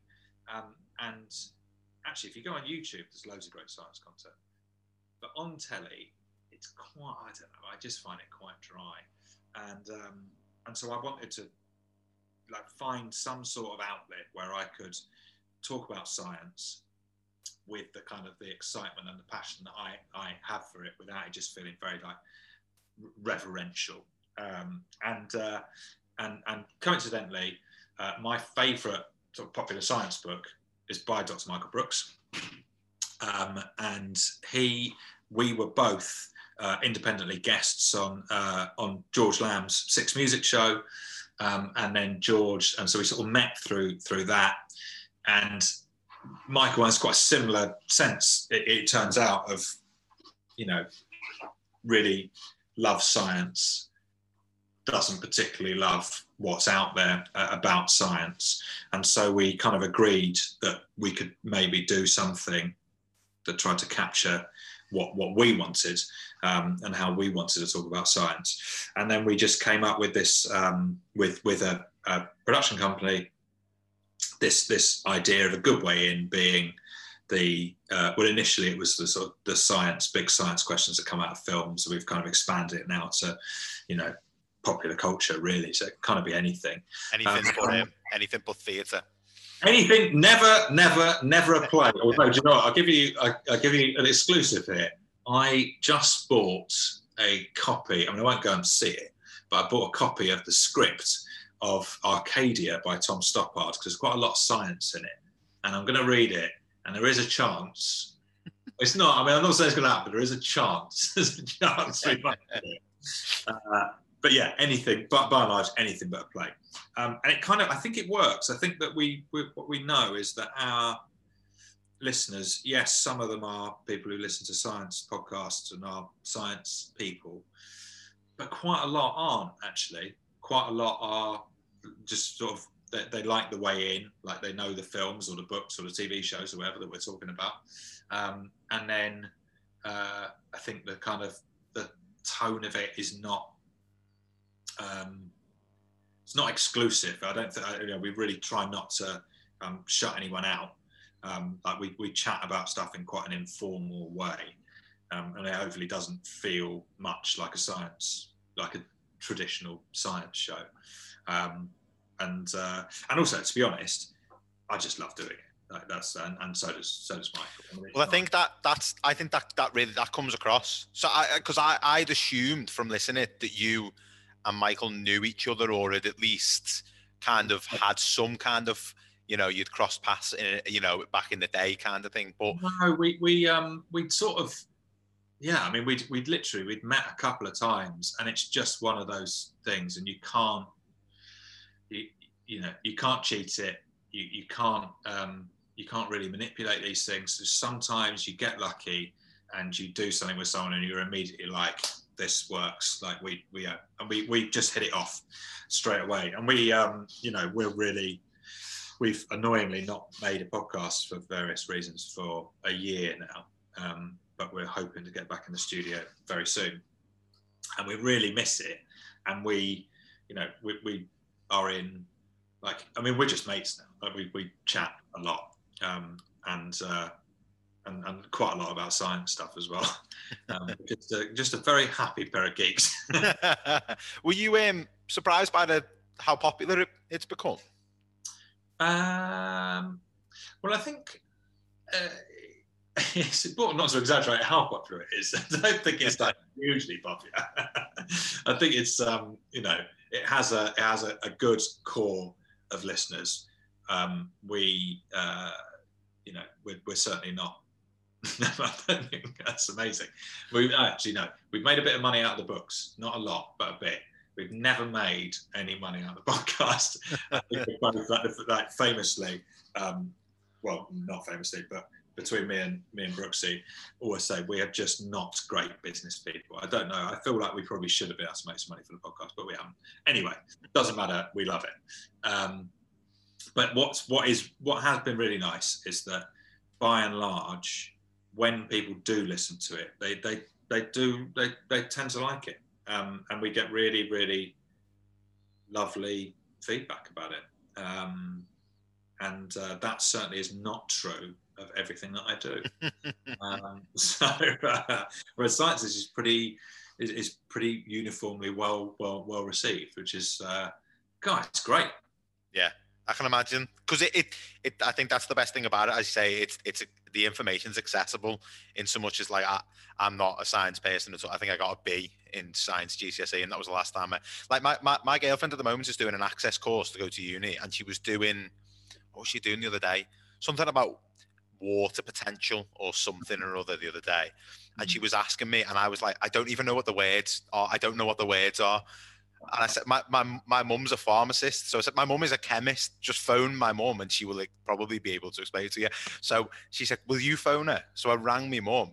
My mum was like, I love your right. And I was like, is so she wants to ask you about water potential and then just left the conversation because I was like, I don't know.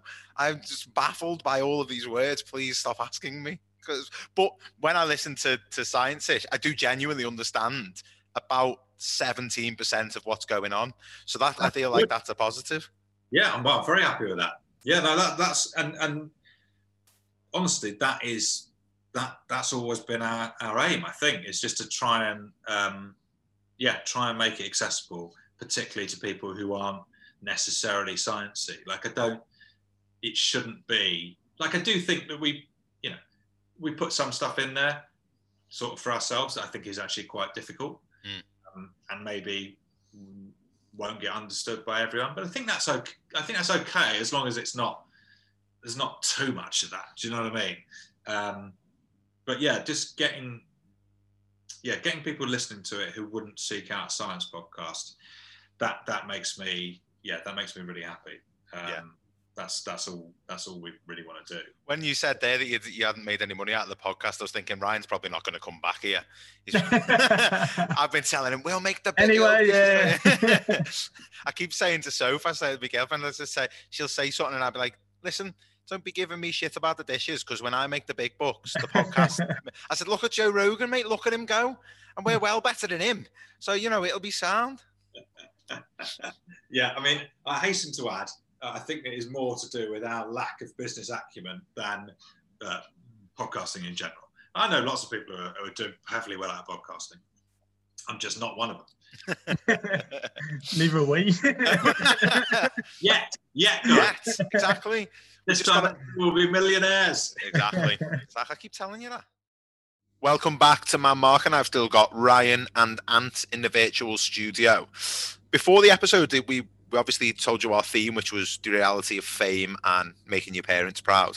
Um, one of the things that that we talked about, one of the things that I mentioned was maybe about how different fame can be when you actually get it compared to what people might think it might be. And I think for the most part, I think there is a desire for a lot of people to kind of maybe chase fame or at least have it as some kind of goal or for at least to be some kind of you know something that that, that, that people would aspire to um, we were talking off air about some of the issues that social media influencers and and celebrities from shows like Love Island that we discussed with Rick have had in the recent weeks with their trips out to Dubai and some of the backlash that they've got from that particularly as the, uh, the third lockdown has started. Ryan, one thing that you mentioned to me kind of off air was about the thing that Rick mentioned that his dad said to him about when you go onto live TV or live radio, and if you are someone who's had a bad day or is having a low mood or is you know going through something difficult, you've then got to put all that to one side to basically play that character that's that's that's on the TV. And whilst you know, for a lot of people that may apply in day to day work, you know, you you might have you know we've spoken before about putting on a mask it must be particularly difficult for somebody who's got to go on and basically perform as, as their job. Absolutely, yeah. Because, as you say, if you're not consistent in your approach, I think people pick it up because you're watched by so many. Um, and I think I think you might have mentioned this on the podcast, Dan, that people feel like they almost own celebrities or broadcasters, and when there is a, a, shift in in how they behave, I think people pick up on it right away. So imagine that that plays on the mind a little bit that I've always got to be at 100%. I've always got to give 10 out of 10. And I think that's quite dangerous, really, because you end up just pushing things to the back burner and probably thinking, I can just deal with this because I put my game face on, I go out there and I perform. And in reality, it might then reach breaking point because you've had to wait till you've snapped before you've actually tackled it. And you see, you've we've seen it before, haven't we, where people take an extended break off here. Maybe that could be prevented if it was dealt with sooner. Talking about the comments his dad made, um, what I found quite interesting about that is it started with him telling us about his dad not really understanding the industry he was going into.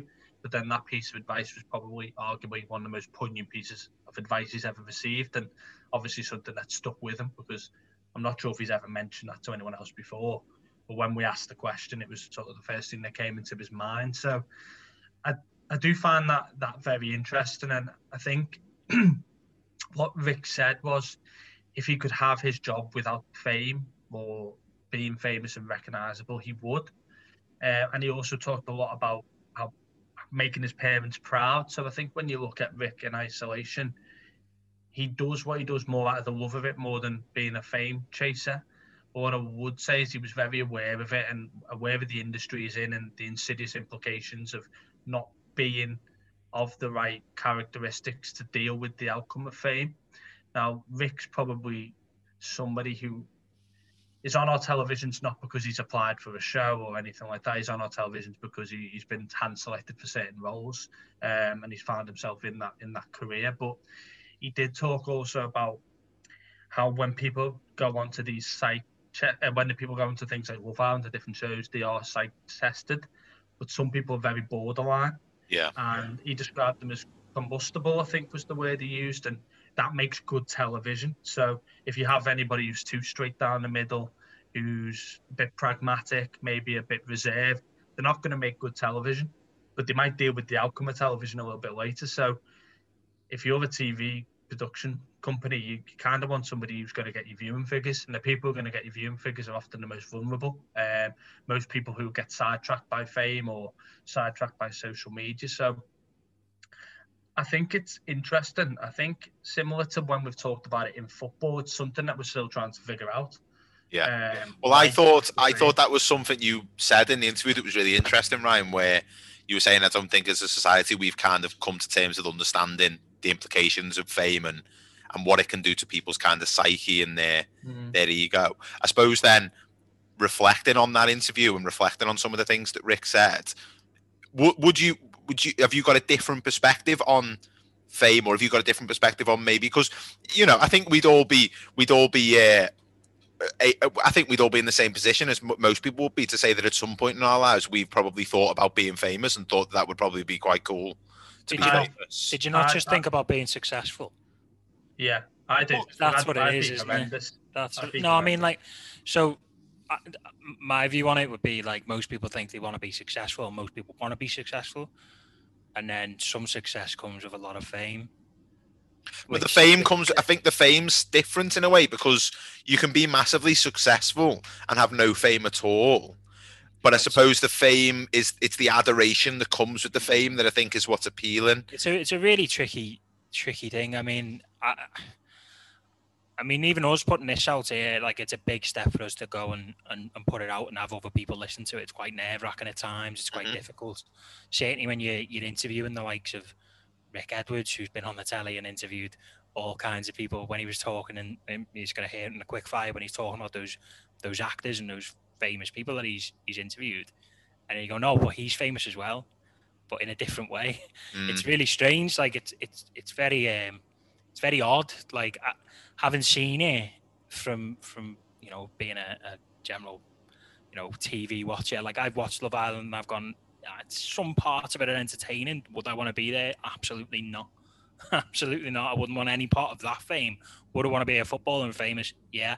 So there's parts of it where I kind of like, and there's parts of it where I'd be like, absolutely no way for me, N- not a chance you know, I wouldn't want to be on Love Island, but would I want to be, you know, pictures taken of me after I've had an argument with Mick McCarthy in 2002 walking my dogs? Possibly, possibly. I think that would be quite good. So yeah, it's one of them. It's a it's a really trick. I I just think it's really really tricky. I, I suppose you don't know what it's like until you get there, really. Yeah. But I do I do think it is, you know, you can be like you said. Yeah, maybe you can be successful without the fame. Yeah, maybe. I suppose I suppose I'm thinking about different industries. I mean, you could be Mm. like a really successful structural engineer. yeah. Uh, name me a really famous structural Well, I, engineer. well, I don't know. Like all But you the, know, all the I mean, the Tottenham is right. Am I right in saying it's Tottenham Stadium that would have been done by structural engineers, wouldn't it? They got no, no, no. They they got dentists to do that. Actually, funnily enough, reallocating of resources. They, Um, have, they got they got pretty famous for a while. Yeah. Tell you that. but I suppose, uh, yeah, I suppose you could, you, uh, like, like, like for for Rick, for example, and this kind of brings me on to the the next question I wanted to ask you both, and and particularly you, Ant, because I mean, Ryan and I, Ryan and I did the, did the interview with Rick, and it was something I kind of felt as we were talking to him and as we were listening to him, and again felt it when I listened back. I almost felt like Rick didn't give himself enough credit for the things that he'd achieved and the success that he'd had in his life, and that goes right back to I mean, just just as a starting point, he was able academically to get into one of the most prestigious prestigious universities in the world on one of the most prestigious courses in the world, and and and he kind of played that off as oh I'm just someone who's good at exams, and and and it, it kind of felt like some uh, like like Einstein going yeah well I'm just quite good at maths. No, don't worry about it. I'm just someone who's quite good at maths. But like I felt like he, he from that and then on to like the things he's achieved with his with television and, and, and the books that he's written and and, and is really you know is the scientist is an amazing podcast and, and, and it's something that he, he clearly really enjoys doing but it's something that, that i think that he almost lots of stuff i felt like just being wanting to say to him like you give yourself more credit like the things you've achieved and you know the the the, the person that he is and stuff. And it was just interesting to listen to someone who's who's as you say had that perceived success but maybe doesn't have the may, may, maybe you know it, it, it can be difficult to give enough credit to yourself. And maybe you know i took from it maybe we need to be a bit kinder to ourselves sometimes and and and, and give yourself that pat on the back from time to time Yeah, absolutely. I think when you've just said that back to me there, I, I think it might have been because he was quite grounded. He's quite. Mm. He seemed quite a gra- quite a grounded individual. I mean, to be honest, you know, anyone of that level of fame, um, you know, has been on television, has been, you know, got quite a lot of Twitter followers, etc., etc. To come and talk to, to you two muppets on a Monday evening Oh, it wow. has to be has to be quite grounded. Um, so, and I think I think that when he was it was when he was talking about when he was trying to mix with the with the people on that maths course, um, and he, he said I, I just couldn't. It sounded like he just couldn't find anything interesting in, in anyone there, Hmm. which probably shows that he didn't.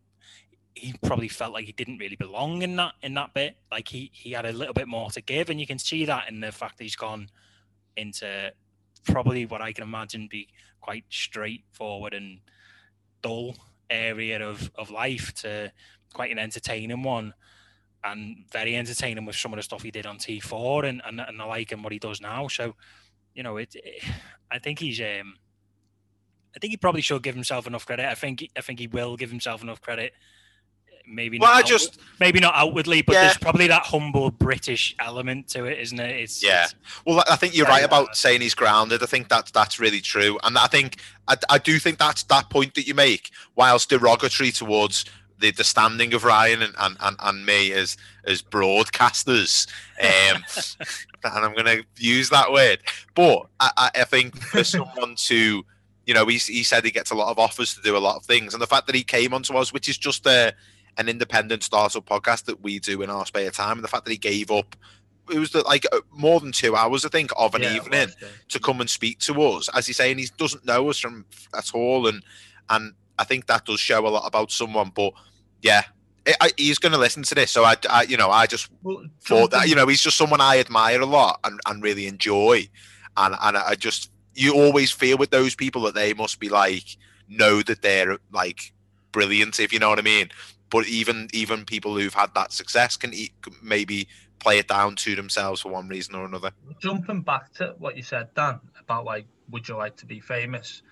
I mean, I think Rick's almost at that tolerance level of if you were going to be famous, it'd be his level, simply because, I mean, you wouldn't want to be as famous as Eugene Fig, the famous structural engineer, but but um, he's kind of like he gets to do the fun stuff. You know, he gets to to go to probably a lot of award shows and meet famous people without being somebody who can't leave his house because he's Cristiano Ronaldo. But I found that when you were telling him how much you loved the stuff he did, he got almost like embarrassed as if somebody Yeah. was. Like he, he, he was a genuine, humble nature that Yeah. anybody who tells somebody like what his podcast or his book, he, he wasn't like it didn't seem like something he gets told every day. Mm. So I, I when I when I think about it, I think he's probably like I, I personally would hate hate. We all dream of going on Glastonbury and singing in front of hundred thousand people, scoring a goal at Wembley, but actually being famous, I'm far too self conscious to ever be want to be famous. But as you say, it is an enabler to do some amazing things that you just can't do otherwise. So Yeah.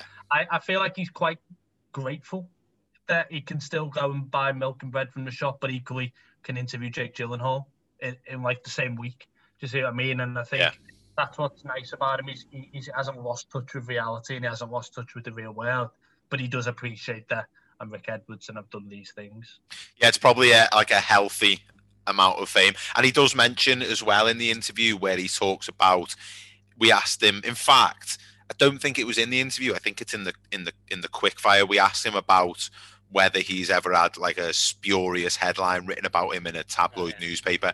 And he said he kind of insinuated that if you wanted to explore that type of fame, then it's available to you if you want to, you know, get your agent to do it, so to speak. And it's not something that he's ever bought into. And I do genuinely think that he doesn't do it for the fame. I think he does it because he likes what he does as much as anything else, which is which is probably, as you say, where that grounding comes from. But no, I just thought it was I just thought it was it was interesting. I know from personal experience that that I could certainly do with being kinder to myself and, and, and it's just something I pick up on from from other people. And yeah, particularly with fame, you can see how both ways it can it can become quite a difficult thing for for people's mental health particularly to you know that for the fame to become overwhelming both in a you know in a in a positive way in, so much as if you're getting so famous and it's and there's a lot going on and, and you, how can people handle that in this? Like he must be really difficult. But then equally which is something that we talked about was what do you do when that fame goes? What do you do when you've had it and you don't have it anymore?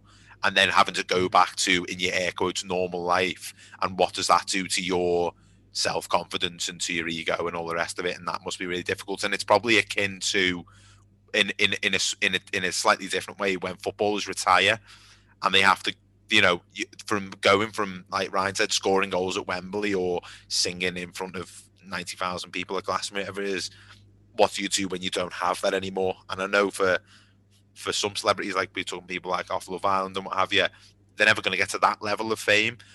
But they'll come out of the villa and have hundreds of thousands of people following on their social media accounts, which I mean, it, that it must just be crazy to to deal with, and it, and yeah, I think like you said, Ryan, we haven't really kind of got to grips with what it means to be famous. And just on that, he attached self worth to not working. Now, ultimately, for Rick to work as much as he can, he's probably going to be more in the public eye or more on our screens or more in our ears or whatever it may be. And I felt that was quite interesting. He started saying that he does have anxiety over lack of worth, or not lack of worth, sorry, um, work coming up work. He's constantly got to find work. He hasn't got like a regular slot on anything, and most people would would probably be quite obnoxious to that and just assume, oh, he's Rick Edwards. He's made tons of money. in His career can do what he wants, but you don't actually realise that these people don't. That they could lose a contract, that, or they could stop being on a show, and they, they wake up in the morning with no job and, and bills to pay, and it, I don't think it's quite as glamorous as they think. But he talked about sort of, I think it was, he's macro happy when he's working and micro happy when he's in that environment. And I thought that was quite interesting because he yeah. talked about what's my purpose. So I do think as well, if we're looking at it like from the, the mental health aspect, he dealt with that. I felt in a quite a typically manly fashion, which was I just I bear that because it's my job and it's my role and that's my anxiety to have it. It's not a problem, but yeah, I know I'm at my happiest when I've got a schedule full of work, and I think. I think, I think I think that you say there that the, the phrase you use there self worth, Ryan. I think that's that's the most mm. the most important part of this. And you don't you your self worth doesn't have to come from your work. It doesn't have to come from from you know having a, a great career or whatever it might be. But it but everyone will have those things that are what give you self esteem. And and a big thing with people talking about mental health and, and, and a lot of stuff that, that will be talked about, I suspect, for people with therapists and and, and, and, and different people of, of, of that ilk up and down the country will be about re re-establishing your self-esteem, whatever that might be. And, and Rick talked about it there, it, it being about his work, and you can see how that could be understandable. That you know, you you you want to be you want to be busy, you want to feel as though you have a purpose and have things to do. And and I certainly imagine throughout the pandemic, for a lot of people, that's been something that people have have had to deal with and, and found really difficult. And and you know, the three of us have all been in employment throughout the pandemic, and we've mentioned at numerous points how grateful we are for that. Whilst there have been challenges that have come with that for, for, for various different reasons, I think we'd all thoroughly agree that having the job throughout the whole pandemic has been much better than not having a job throughout the pandemic or even being on furlough and and losing that maybe losing that sense of self worth mm. must be really difficult. I think that's probably time for us to to wrap up, lads, and leave uh, leave the good listeners with Rick Edwards quick fire. We do have many many more episodes to come over the over the next few weeks and months the next episode will be out on friday where we'll be speaking to christian walsh Christian Walsh, formerly of the Liverpool Echo, and uh, currently works for Reach PLC. Um, so that'll be really interesting. As Ant mentioned at the top of the show, if you do want to send us your thoughts, your themes, things you took away from the from the episode from Rick's interview, then please feel free to do so. Our email address is manmarkingpodcast at gmail.com. And you can always find us on Twitter, and our Twitter is at marking underscore man. And people should be using that hashtag. And Ant, what is that hashtag? Where's the talking, lads? It's where's the talking, lads. So, Ant Ryan, thank you very much for your time. It's been it's been great to be back. It's like putting on a, you know, putting on an old coat that you haven't you found at the back of the wardrobe, and you think, forgot I own that coat. Oh, I pop it on. It's lovely. You know what it's like? It's like when you have the international break and then footy comes back after international break. Pop can't agree with that because he loves international football. I, I adore international football. I'd rather just have international football. And would watch Bulgaria versus Lithuania every night of the week if he could. Hundred percent, hundred percent. Yeah, look at him, look at him go. Also watches cricket. Yeah, yeah. That, yeah, that that is a good point. yeah.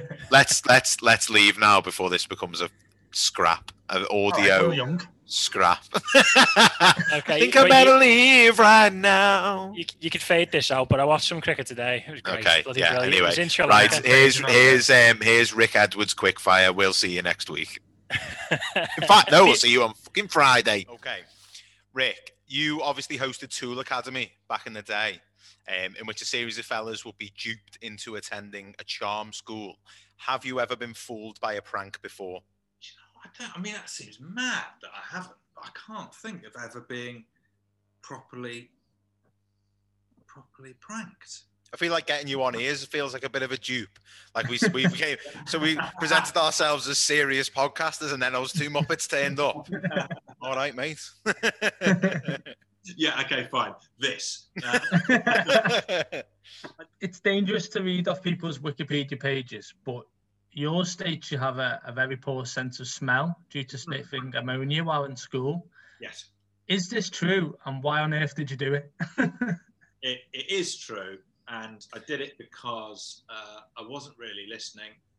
Uh, the teacher said something about what well, now I realize uh, ammonium smelling salts. And I think I had a cold um, and I just heard ammonia and uh, I just grabbed, you know, that you'd have these bottles of the like lab Yeah. chemicals and I just inhaled from this bottle of ammonia. And I have to tell you, it was absolutely excruciating. Un- Unbelievably painful. Uh, and uh, yeah, and, and then and then after that, my sense of smell was, you know, al- almost wiped out. Now it's like come back a bit. Like I just have a bad sense of smell now. I'm like I'm Yeah. not anosmic. Like I know I know some people who are anosmic, and it's quite a serious condition. I'm just an idiot who destroyed quite a lot of his nasal cells. I uh, many years ago I was working in an office and I had, it was in the middle of winter, so I had some Olbas oil on the sort of shelf, Mhm. but I also had eye drops, and without thinking, picked up the Olbas oil and straight into my oh, eye. oh, And I must admit that's up there with the worst pain I've ever felt. And I remember sort of Fucking hell, right? if, if it was a film and you could see the drop in the air, one of the colleagues turned around and just went, "Fucking hell, no!" I'm like, it had already left. It already left, and it went straight in my eye, and I didn't know what was going on. I couldn't understand why. The I just thought, have I put too many in my eye? What's going on? And Right. You know when, when we're at the match and you and I'm blind. you take my glasses off me so you can see what's happening when there's a corner at the other end. I now know why because Yeah, it's probably Olbas related. Yeah, Olbas oil in the in the eyeball. yeah, yeah. It's like something off Jackass or Dirty Sanchez, isn't it? But accidental. Basically, yeah, use that um, that mint sauce uh, shower gel. Oh god, yeah, Oh, yeah. Yeah, old, uh, fresh. Whew. Wow. Yeah. that could- That'll wake you up of a morning. yeah. Quite a tingle. Um, you hosted some political broadcasts during the 2015 general election. If you had to elect someone from the world of football to be prime minister, who would it be and why? Oh, it's pretty easy, isn't it? I mean, it's obviously Jurgen Klopp um, because uh, I love him, but also you you you get the the feeling that he is a a clever, engaged, um, thoughtful, and nice person. And, and and when you you know occasionally he will get asked about political stuff. Um, and on the whole, asking um, people involved with football about political stuff is, is unfair and you don't get a good answer. He always answers well. Like it's kind of, it's, it's sort of extraordinary. Um, and, and partly, I don't know if it's, his his uh, his Germanness seems to seems to help, but I, I can I can absolutely imagine. Um, I don't think I don't think you want to do it, which immediately recommends you to do it, in my Yeah. opinion. Like the pro- that's that is the big problem with politics, in my view. All of the people that you think would be good and would be good don't want to do it, Mm. and all of the people that you think would be terrible end up doing it. Um, but I think Klopp would not want to do it, and I think he'd be great. Um, so the most embarrassing thing you've ever done on camera? Within reason. yeah, what's not been leaked? it, it, it- there's just it's just a catalogue to, to choose from. Honestly, like it's uh, again, I think I'm I'm lucky that this is before the days that stuff was getting clipped up and put on put on social media.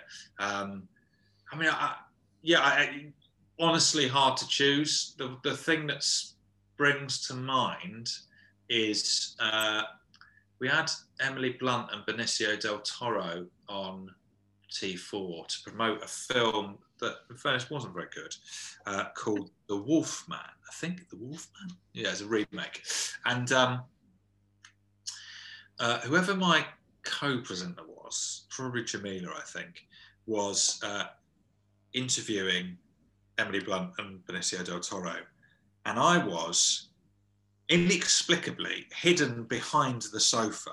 And then at some point during the interview, uh, I leapt out and I'm sort of in, I've got like a full uh, wolf, uh, like hair, like claws. Um, and I just like, like leap out and, and, and sort of growl at, um, at Benicio del Toro and Emily Blunt. And to say that Benicio del Toro was unimpressed it just it's still like it still makes me feel a bit sick thinking about it. Um, just, um, just this was just he could not for the life of him work out what was happening. And and to be honest, neither could I. Um, yeah, there's definitely some stuff where I've said I've said, yeah, yeah, go on, I'll do that. That sounds quite funny, um, and and regretted. And that, um, yeah, that's that's a good example of the genre. I, I was hungover and interviewed Jake Gyllenhaal, and quite near the start of the interview, I asked him what I thought was a funny question, um, which was, uh, if I if I say to you, Jake, I'm going to give you the role that you were born to play. You're going to win an Oscar for it. You know, it's going to be the peak of your career. It's fantastic. It's, it's, it is literally the role you were born to play. Uh, and you know, you, you, are going to love it. Fantastic director, etc. with the only catch being I've cast your sister Maggie as the love interest. Do you do the film, Jake? he, he, he looked at me like I was scum.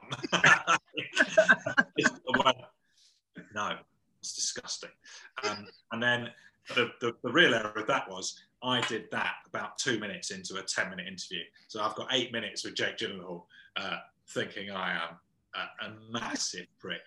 Um, horrible, absolutely horrible. I still think it's a good question. Still, it is a good question. Um, if it's just acting, kiss your sister, mate. That's what, my wife's an actress, and she's always like, "No, it doesn't mean anything. It's just, it's, it's sort of mechanical. Like when you're, you're like, well, if that's the case." he seems like quite a serious guy. So, do you know what? The the, re- the awful thing is that I know lots of other people who've interviewed him and said he's great. I mean, like he's really funny, really up for a laugh. Like, oh. Is he? Is he really? uh, as someone living in the public eye, you must have had stories or, or like headlines written about you that weren't true. What is like the most far fetched thing you've ever seen written about yourself? There was a there was once a headline in the Sun, disgusting rag that it is. Um, uh, and obviously I didn't only knew this because someone pointed out to me, um, so never buy it. Uh, they uh, then something like um, Katy Perry uh, turning no, hang on, me turning down a date with Katy Perry. that that uh, it has absolutely no grounding in reality whatsoever. I mean, not even is that because in reality you accepted the date? Just nothing. no, as in uh, a date wasn't offered. Uh, there was no suggestion a date was getting offered.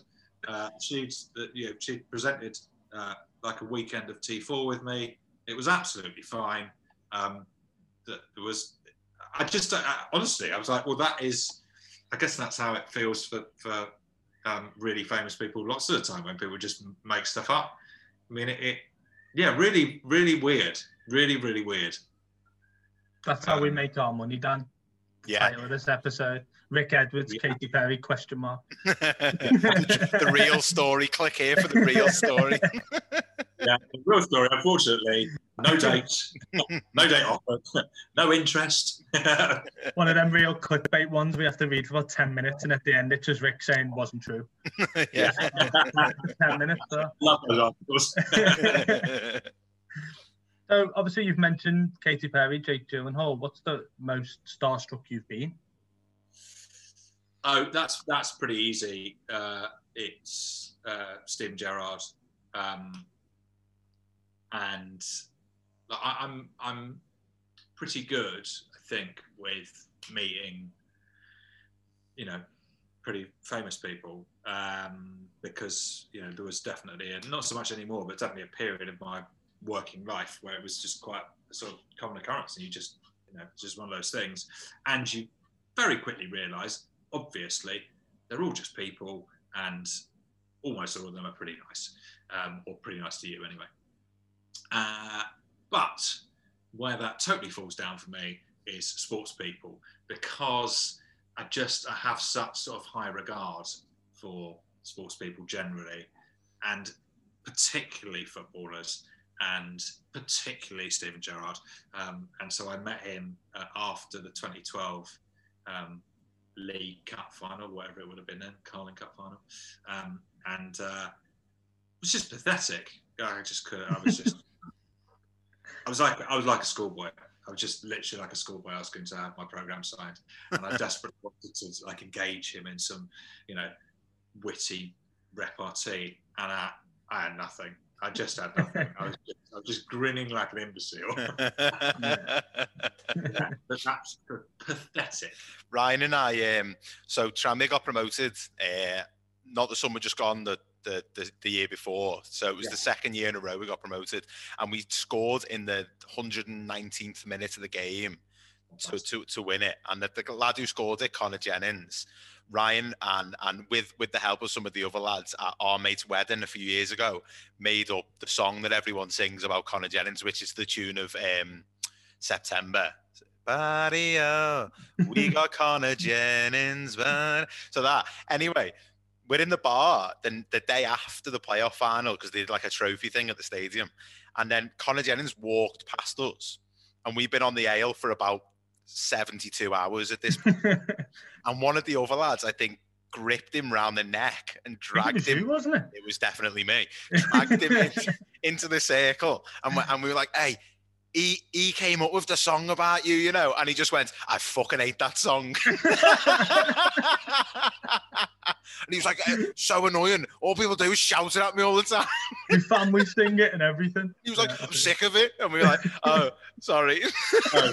and we were like, well, that wasn't us. That was them lads over there. We hate it. It's a crap song. Rick, if you had like a Friday night sort of chat show, so like a Jonathan Ross, Graham Norton esque affair, and you were able to choose your your lineup of guests for the show for the first episode, who would you pick for your for your first three guests on the show?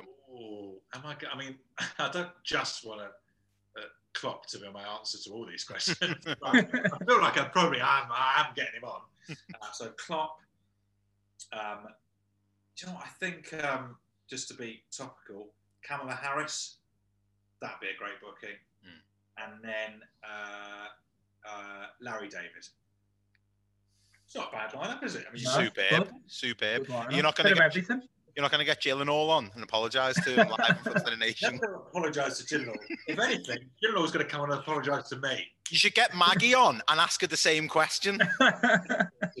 Yeah. and then cut live to a camera on Jake's face to see his reaction. Yeah. Uh, and she goes, "Yeah, there's the yeah, definitely. What? Yeah, of As course she I- picks up yeah. her Oscar. Yeah, Because he's going to have to kiss her and not get the Oscar if it's the other way around. So exactly." Yeah, that's right. he's the real winner. It's definitely not me, unfortunately. Danny likes to act like he's six foot. I wish I was six foot. We're both in reality about five foot ten. Uh, I'm, so what's hang on it a minute. like? I didn't agree to any of this. No, I'm you hundred percent six foot. He's not six foot. What's it like being six foot five? hard, hard for me to answer that. Don't really know what it's like not to be. Um, Apart from growing I up. guess, I guess when I was a child, no, I was always famous my mother. I came out six foot five. I think um, it, I think it's just about um, the acceptable level of height. In that, yes, I'm a tall fella, but I'm not like look at the giant tall. Do you know what I mean? Like, yeah. I think I think if I was uh, even like look at Richard Osman, he's he's only uh, so he's six seven. He's a couple of inches, maybe two and a half inches taller than me. But you look at him and you're like, good God. Like, you see him walk around, that, is, that is a huge, huge man. Um, and I think like it's quite distracting. Uh, whereas I think I've just, well, it's not really for me to say, but I think I'm just about on the cusp of acceptability there. Uh, I'd love also, to be I'm, I'm shrinking. Um, like I, I think, I think I'm now closer to six four than, than six five, um, and that is that is just the ravages of time. you can't, you Yeah. can't do anything about that. Maybe that's what happened to me. Maybe I was six foot. I don't know. Swear I was. Swear I got measured once and I was six foot. Actors, by and large, are very short, Mm. and uh, so chance when I there. used to do a lot of kind of red carpet, like premiere, film premiere, hosting stuff, the actors would come over and stand next to me, and they would, like without any exception, absolutely hate the fact that I was looming over them. They would hate it, like and they couldn't, like, they, they couldn't not comment on it. Like, like, I'm picturing you like ruffling the hair. Yeah, and I was thinking that as well. Giving him like, get them under the, yeah. yeah. Tom Cruise under his arm. Yeah, and some sometimes they like, literally um, make me either sort of do like stand with my legs splayed to make me a bit shorter, or asked to stand on a step. It's amazing. I had a photo with Daniel Radcliffe, who, by the way, very very nice man, but you know, like five foot two or something. Um, no, he's probably five foot four. He's short. Uh, and uh, in in the photo, like we're standing, and then his um, his publicist sort of just goes, "Can you maybe um, sort of slide down a bit?" So I did. I'm basically, I'm virtually doing the splits, um, and, he, and he's up on his little tippy toes, and I'm still towering over him. His little tippy toes. his little tippy toes. Bless him. Bless him. you thought he could do like a spell and make himself Yeah. bigger, wouldn't you? Yeah, he do- really doesn't like talking about Harry Potter. so, would you rather go on a night out with Batman or Spider Man? That's a great question, isn't it? And you don't want to rush into it. I know it's quick fire, but you don't want to rush into an answer. Uh, I think, I think I'm going Batman because I think he's psychologically more interesting. Yeah. Um, and and sort of growing up, like I, I loved both, but I think I always I was one of these people who gravitated more towards Batman because Batman was just a fella, very very rich, very in shape, very well trained, but a fella. Like he, you know, he doesn't have any superpowers. Um, and I think Bruce Wayne, like he's a complicated character, isn't he? I think I think I'm having more. I think I'm having more fun with with Batman. It's It's gonna, I feel it's be going to be intense, like a really intense night out. Like, gonna be- There's yeah. money getting spent, but I feel like you'd end up somewhere, both both physically and emotionally, you didn't want to be. Yeah, yeah, Well, like the- you set him off. Peter Parker's an absolute square. Yeah. But I reckon he'd get up and dance and stuff, and he'd get a bit too drunk. But Batman, he'd be like, "Coming for a dance?" He'd be like, "No." And he'd be like, "Oh, no, no worries, mate. No, exactly. You're not asking him again, are you? no, no, it's no problem at all, Bruce. No, no, no, it's fine. you stiff your whiskey at the bar again. my my round is it? Yeah. Yeah, I feel like Peter Parker is uh, like all of the, the kids that were doing maths at uni with me. So, last one. Um, Ryan Reynolds and Rob McElhenney recently bought, I don't know if I've said his name right, recently purchased Wrexham Football Club. yeah, it's What's Ryan Reynolds, yeah. What's your, what's your most random purchase? Oh, do you know what? And it, this is not. Sorry, this is not a random purchase. So it's a bad. It's a bad answer. Um, but it's sort of. It's a bit football related. In that, when I was a kid, obviously, uh, there was older kids who went to the football and somehow had Stony jackets, and I, you know, would spend a lot of time sort of in in in the one shop that sold Stony, just sort of looking at Stony and thinking, how is anyone affording this? This is mad. This is absolutely mad. like that's uh, it's just, uh, but also like de- really, really wanting one. And then uh, in my late twenties, so uh, once I was uh, on on telly, uh, I bought myself a Stony jacket, and it was Nice. uh, was a great feeling. it was absolutely seminal for me. Football fans are that sort of group of people who still live at home with the mum, but go to the match in like twelve hundred pounds worth of clothes it's, and, it's, and change it up every weekend, and you kind of like. I think I got like four jobs just to have these clothes to go to the match. in. But it is, you, you do sometimes, you look around at, at football stadiums and think there is so much money contained in those down jackets. Yeah. Where's it all coming from? Don't know. Oh, I, I, I, um, I've got quite a, I don't know if it's a good anecdote or not really, um, but you, you tell me. Um, a few years ago, this has a slightly sort of dark uh, element to it, but I think you'll, I think you'll like it. Um, a few years ago, uh, again, and you can imagine how excited I was about this. I was getting shown around the uh, the Stone Island shop in London by uh, a PR for, for Stone Island, and I was, you know, th- thrilled to bits and very much hoping that they might give me a free jacket, obviously. And um, and so uh, we are we're, we're looking around, and I'm and I'm I'm genuinely like I, I do like the, the the brand, and I was talking to her, uh, and this was not that long after the awful uh, Lee Rigby killing. And I don't know if you remember, but the guy, when he was sort of doing his uh, very close to camera stuff in, in the aftermath, wearing a stony beanie. Um, and uh, and so I, and I, I mean, this is not, I shouldn't have mentioned it, but uh, I think it came up. I'm not sure I, I necessarily brought it up. And I was like, that must have been, I mean, that's an absolute nightmare. You know, Mm. you don't, you clearly don't want to be associated with that. And uh, she was like, yeah, yeah, yeah, it's, it's, it's, pretty bad, but you know, you just, you know, blah, blah, blah. Just got to, you know, mm, just soak it up and, and, and and move on. What else can you do? Fine. The, the, the conversation meanders somewhere else. And then a bit later, I say to her, uh, of course, you know, it's, it's, it's, it's got different, um, you know, sort of a different brand image and sort of brand association, hasn't it? In, in different countries, like in Italy, it's like really sort of like quite high, high fashion.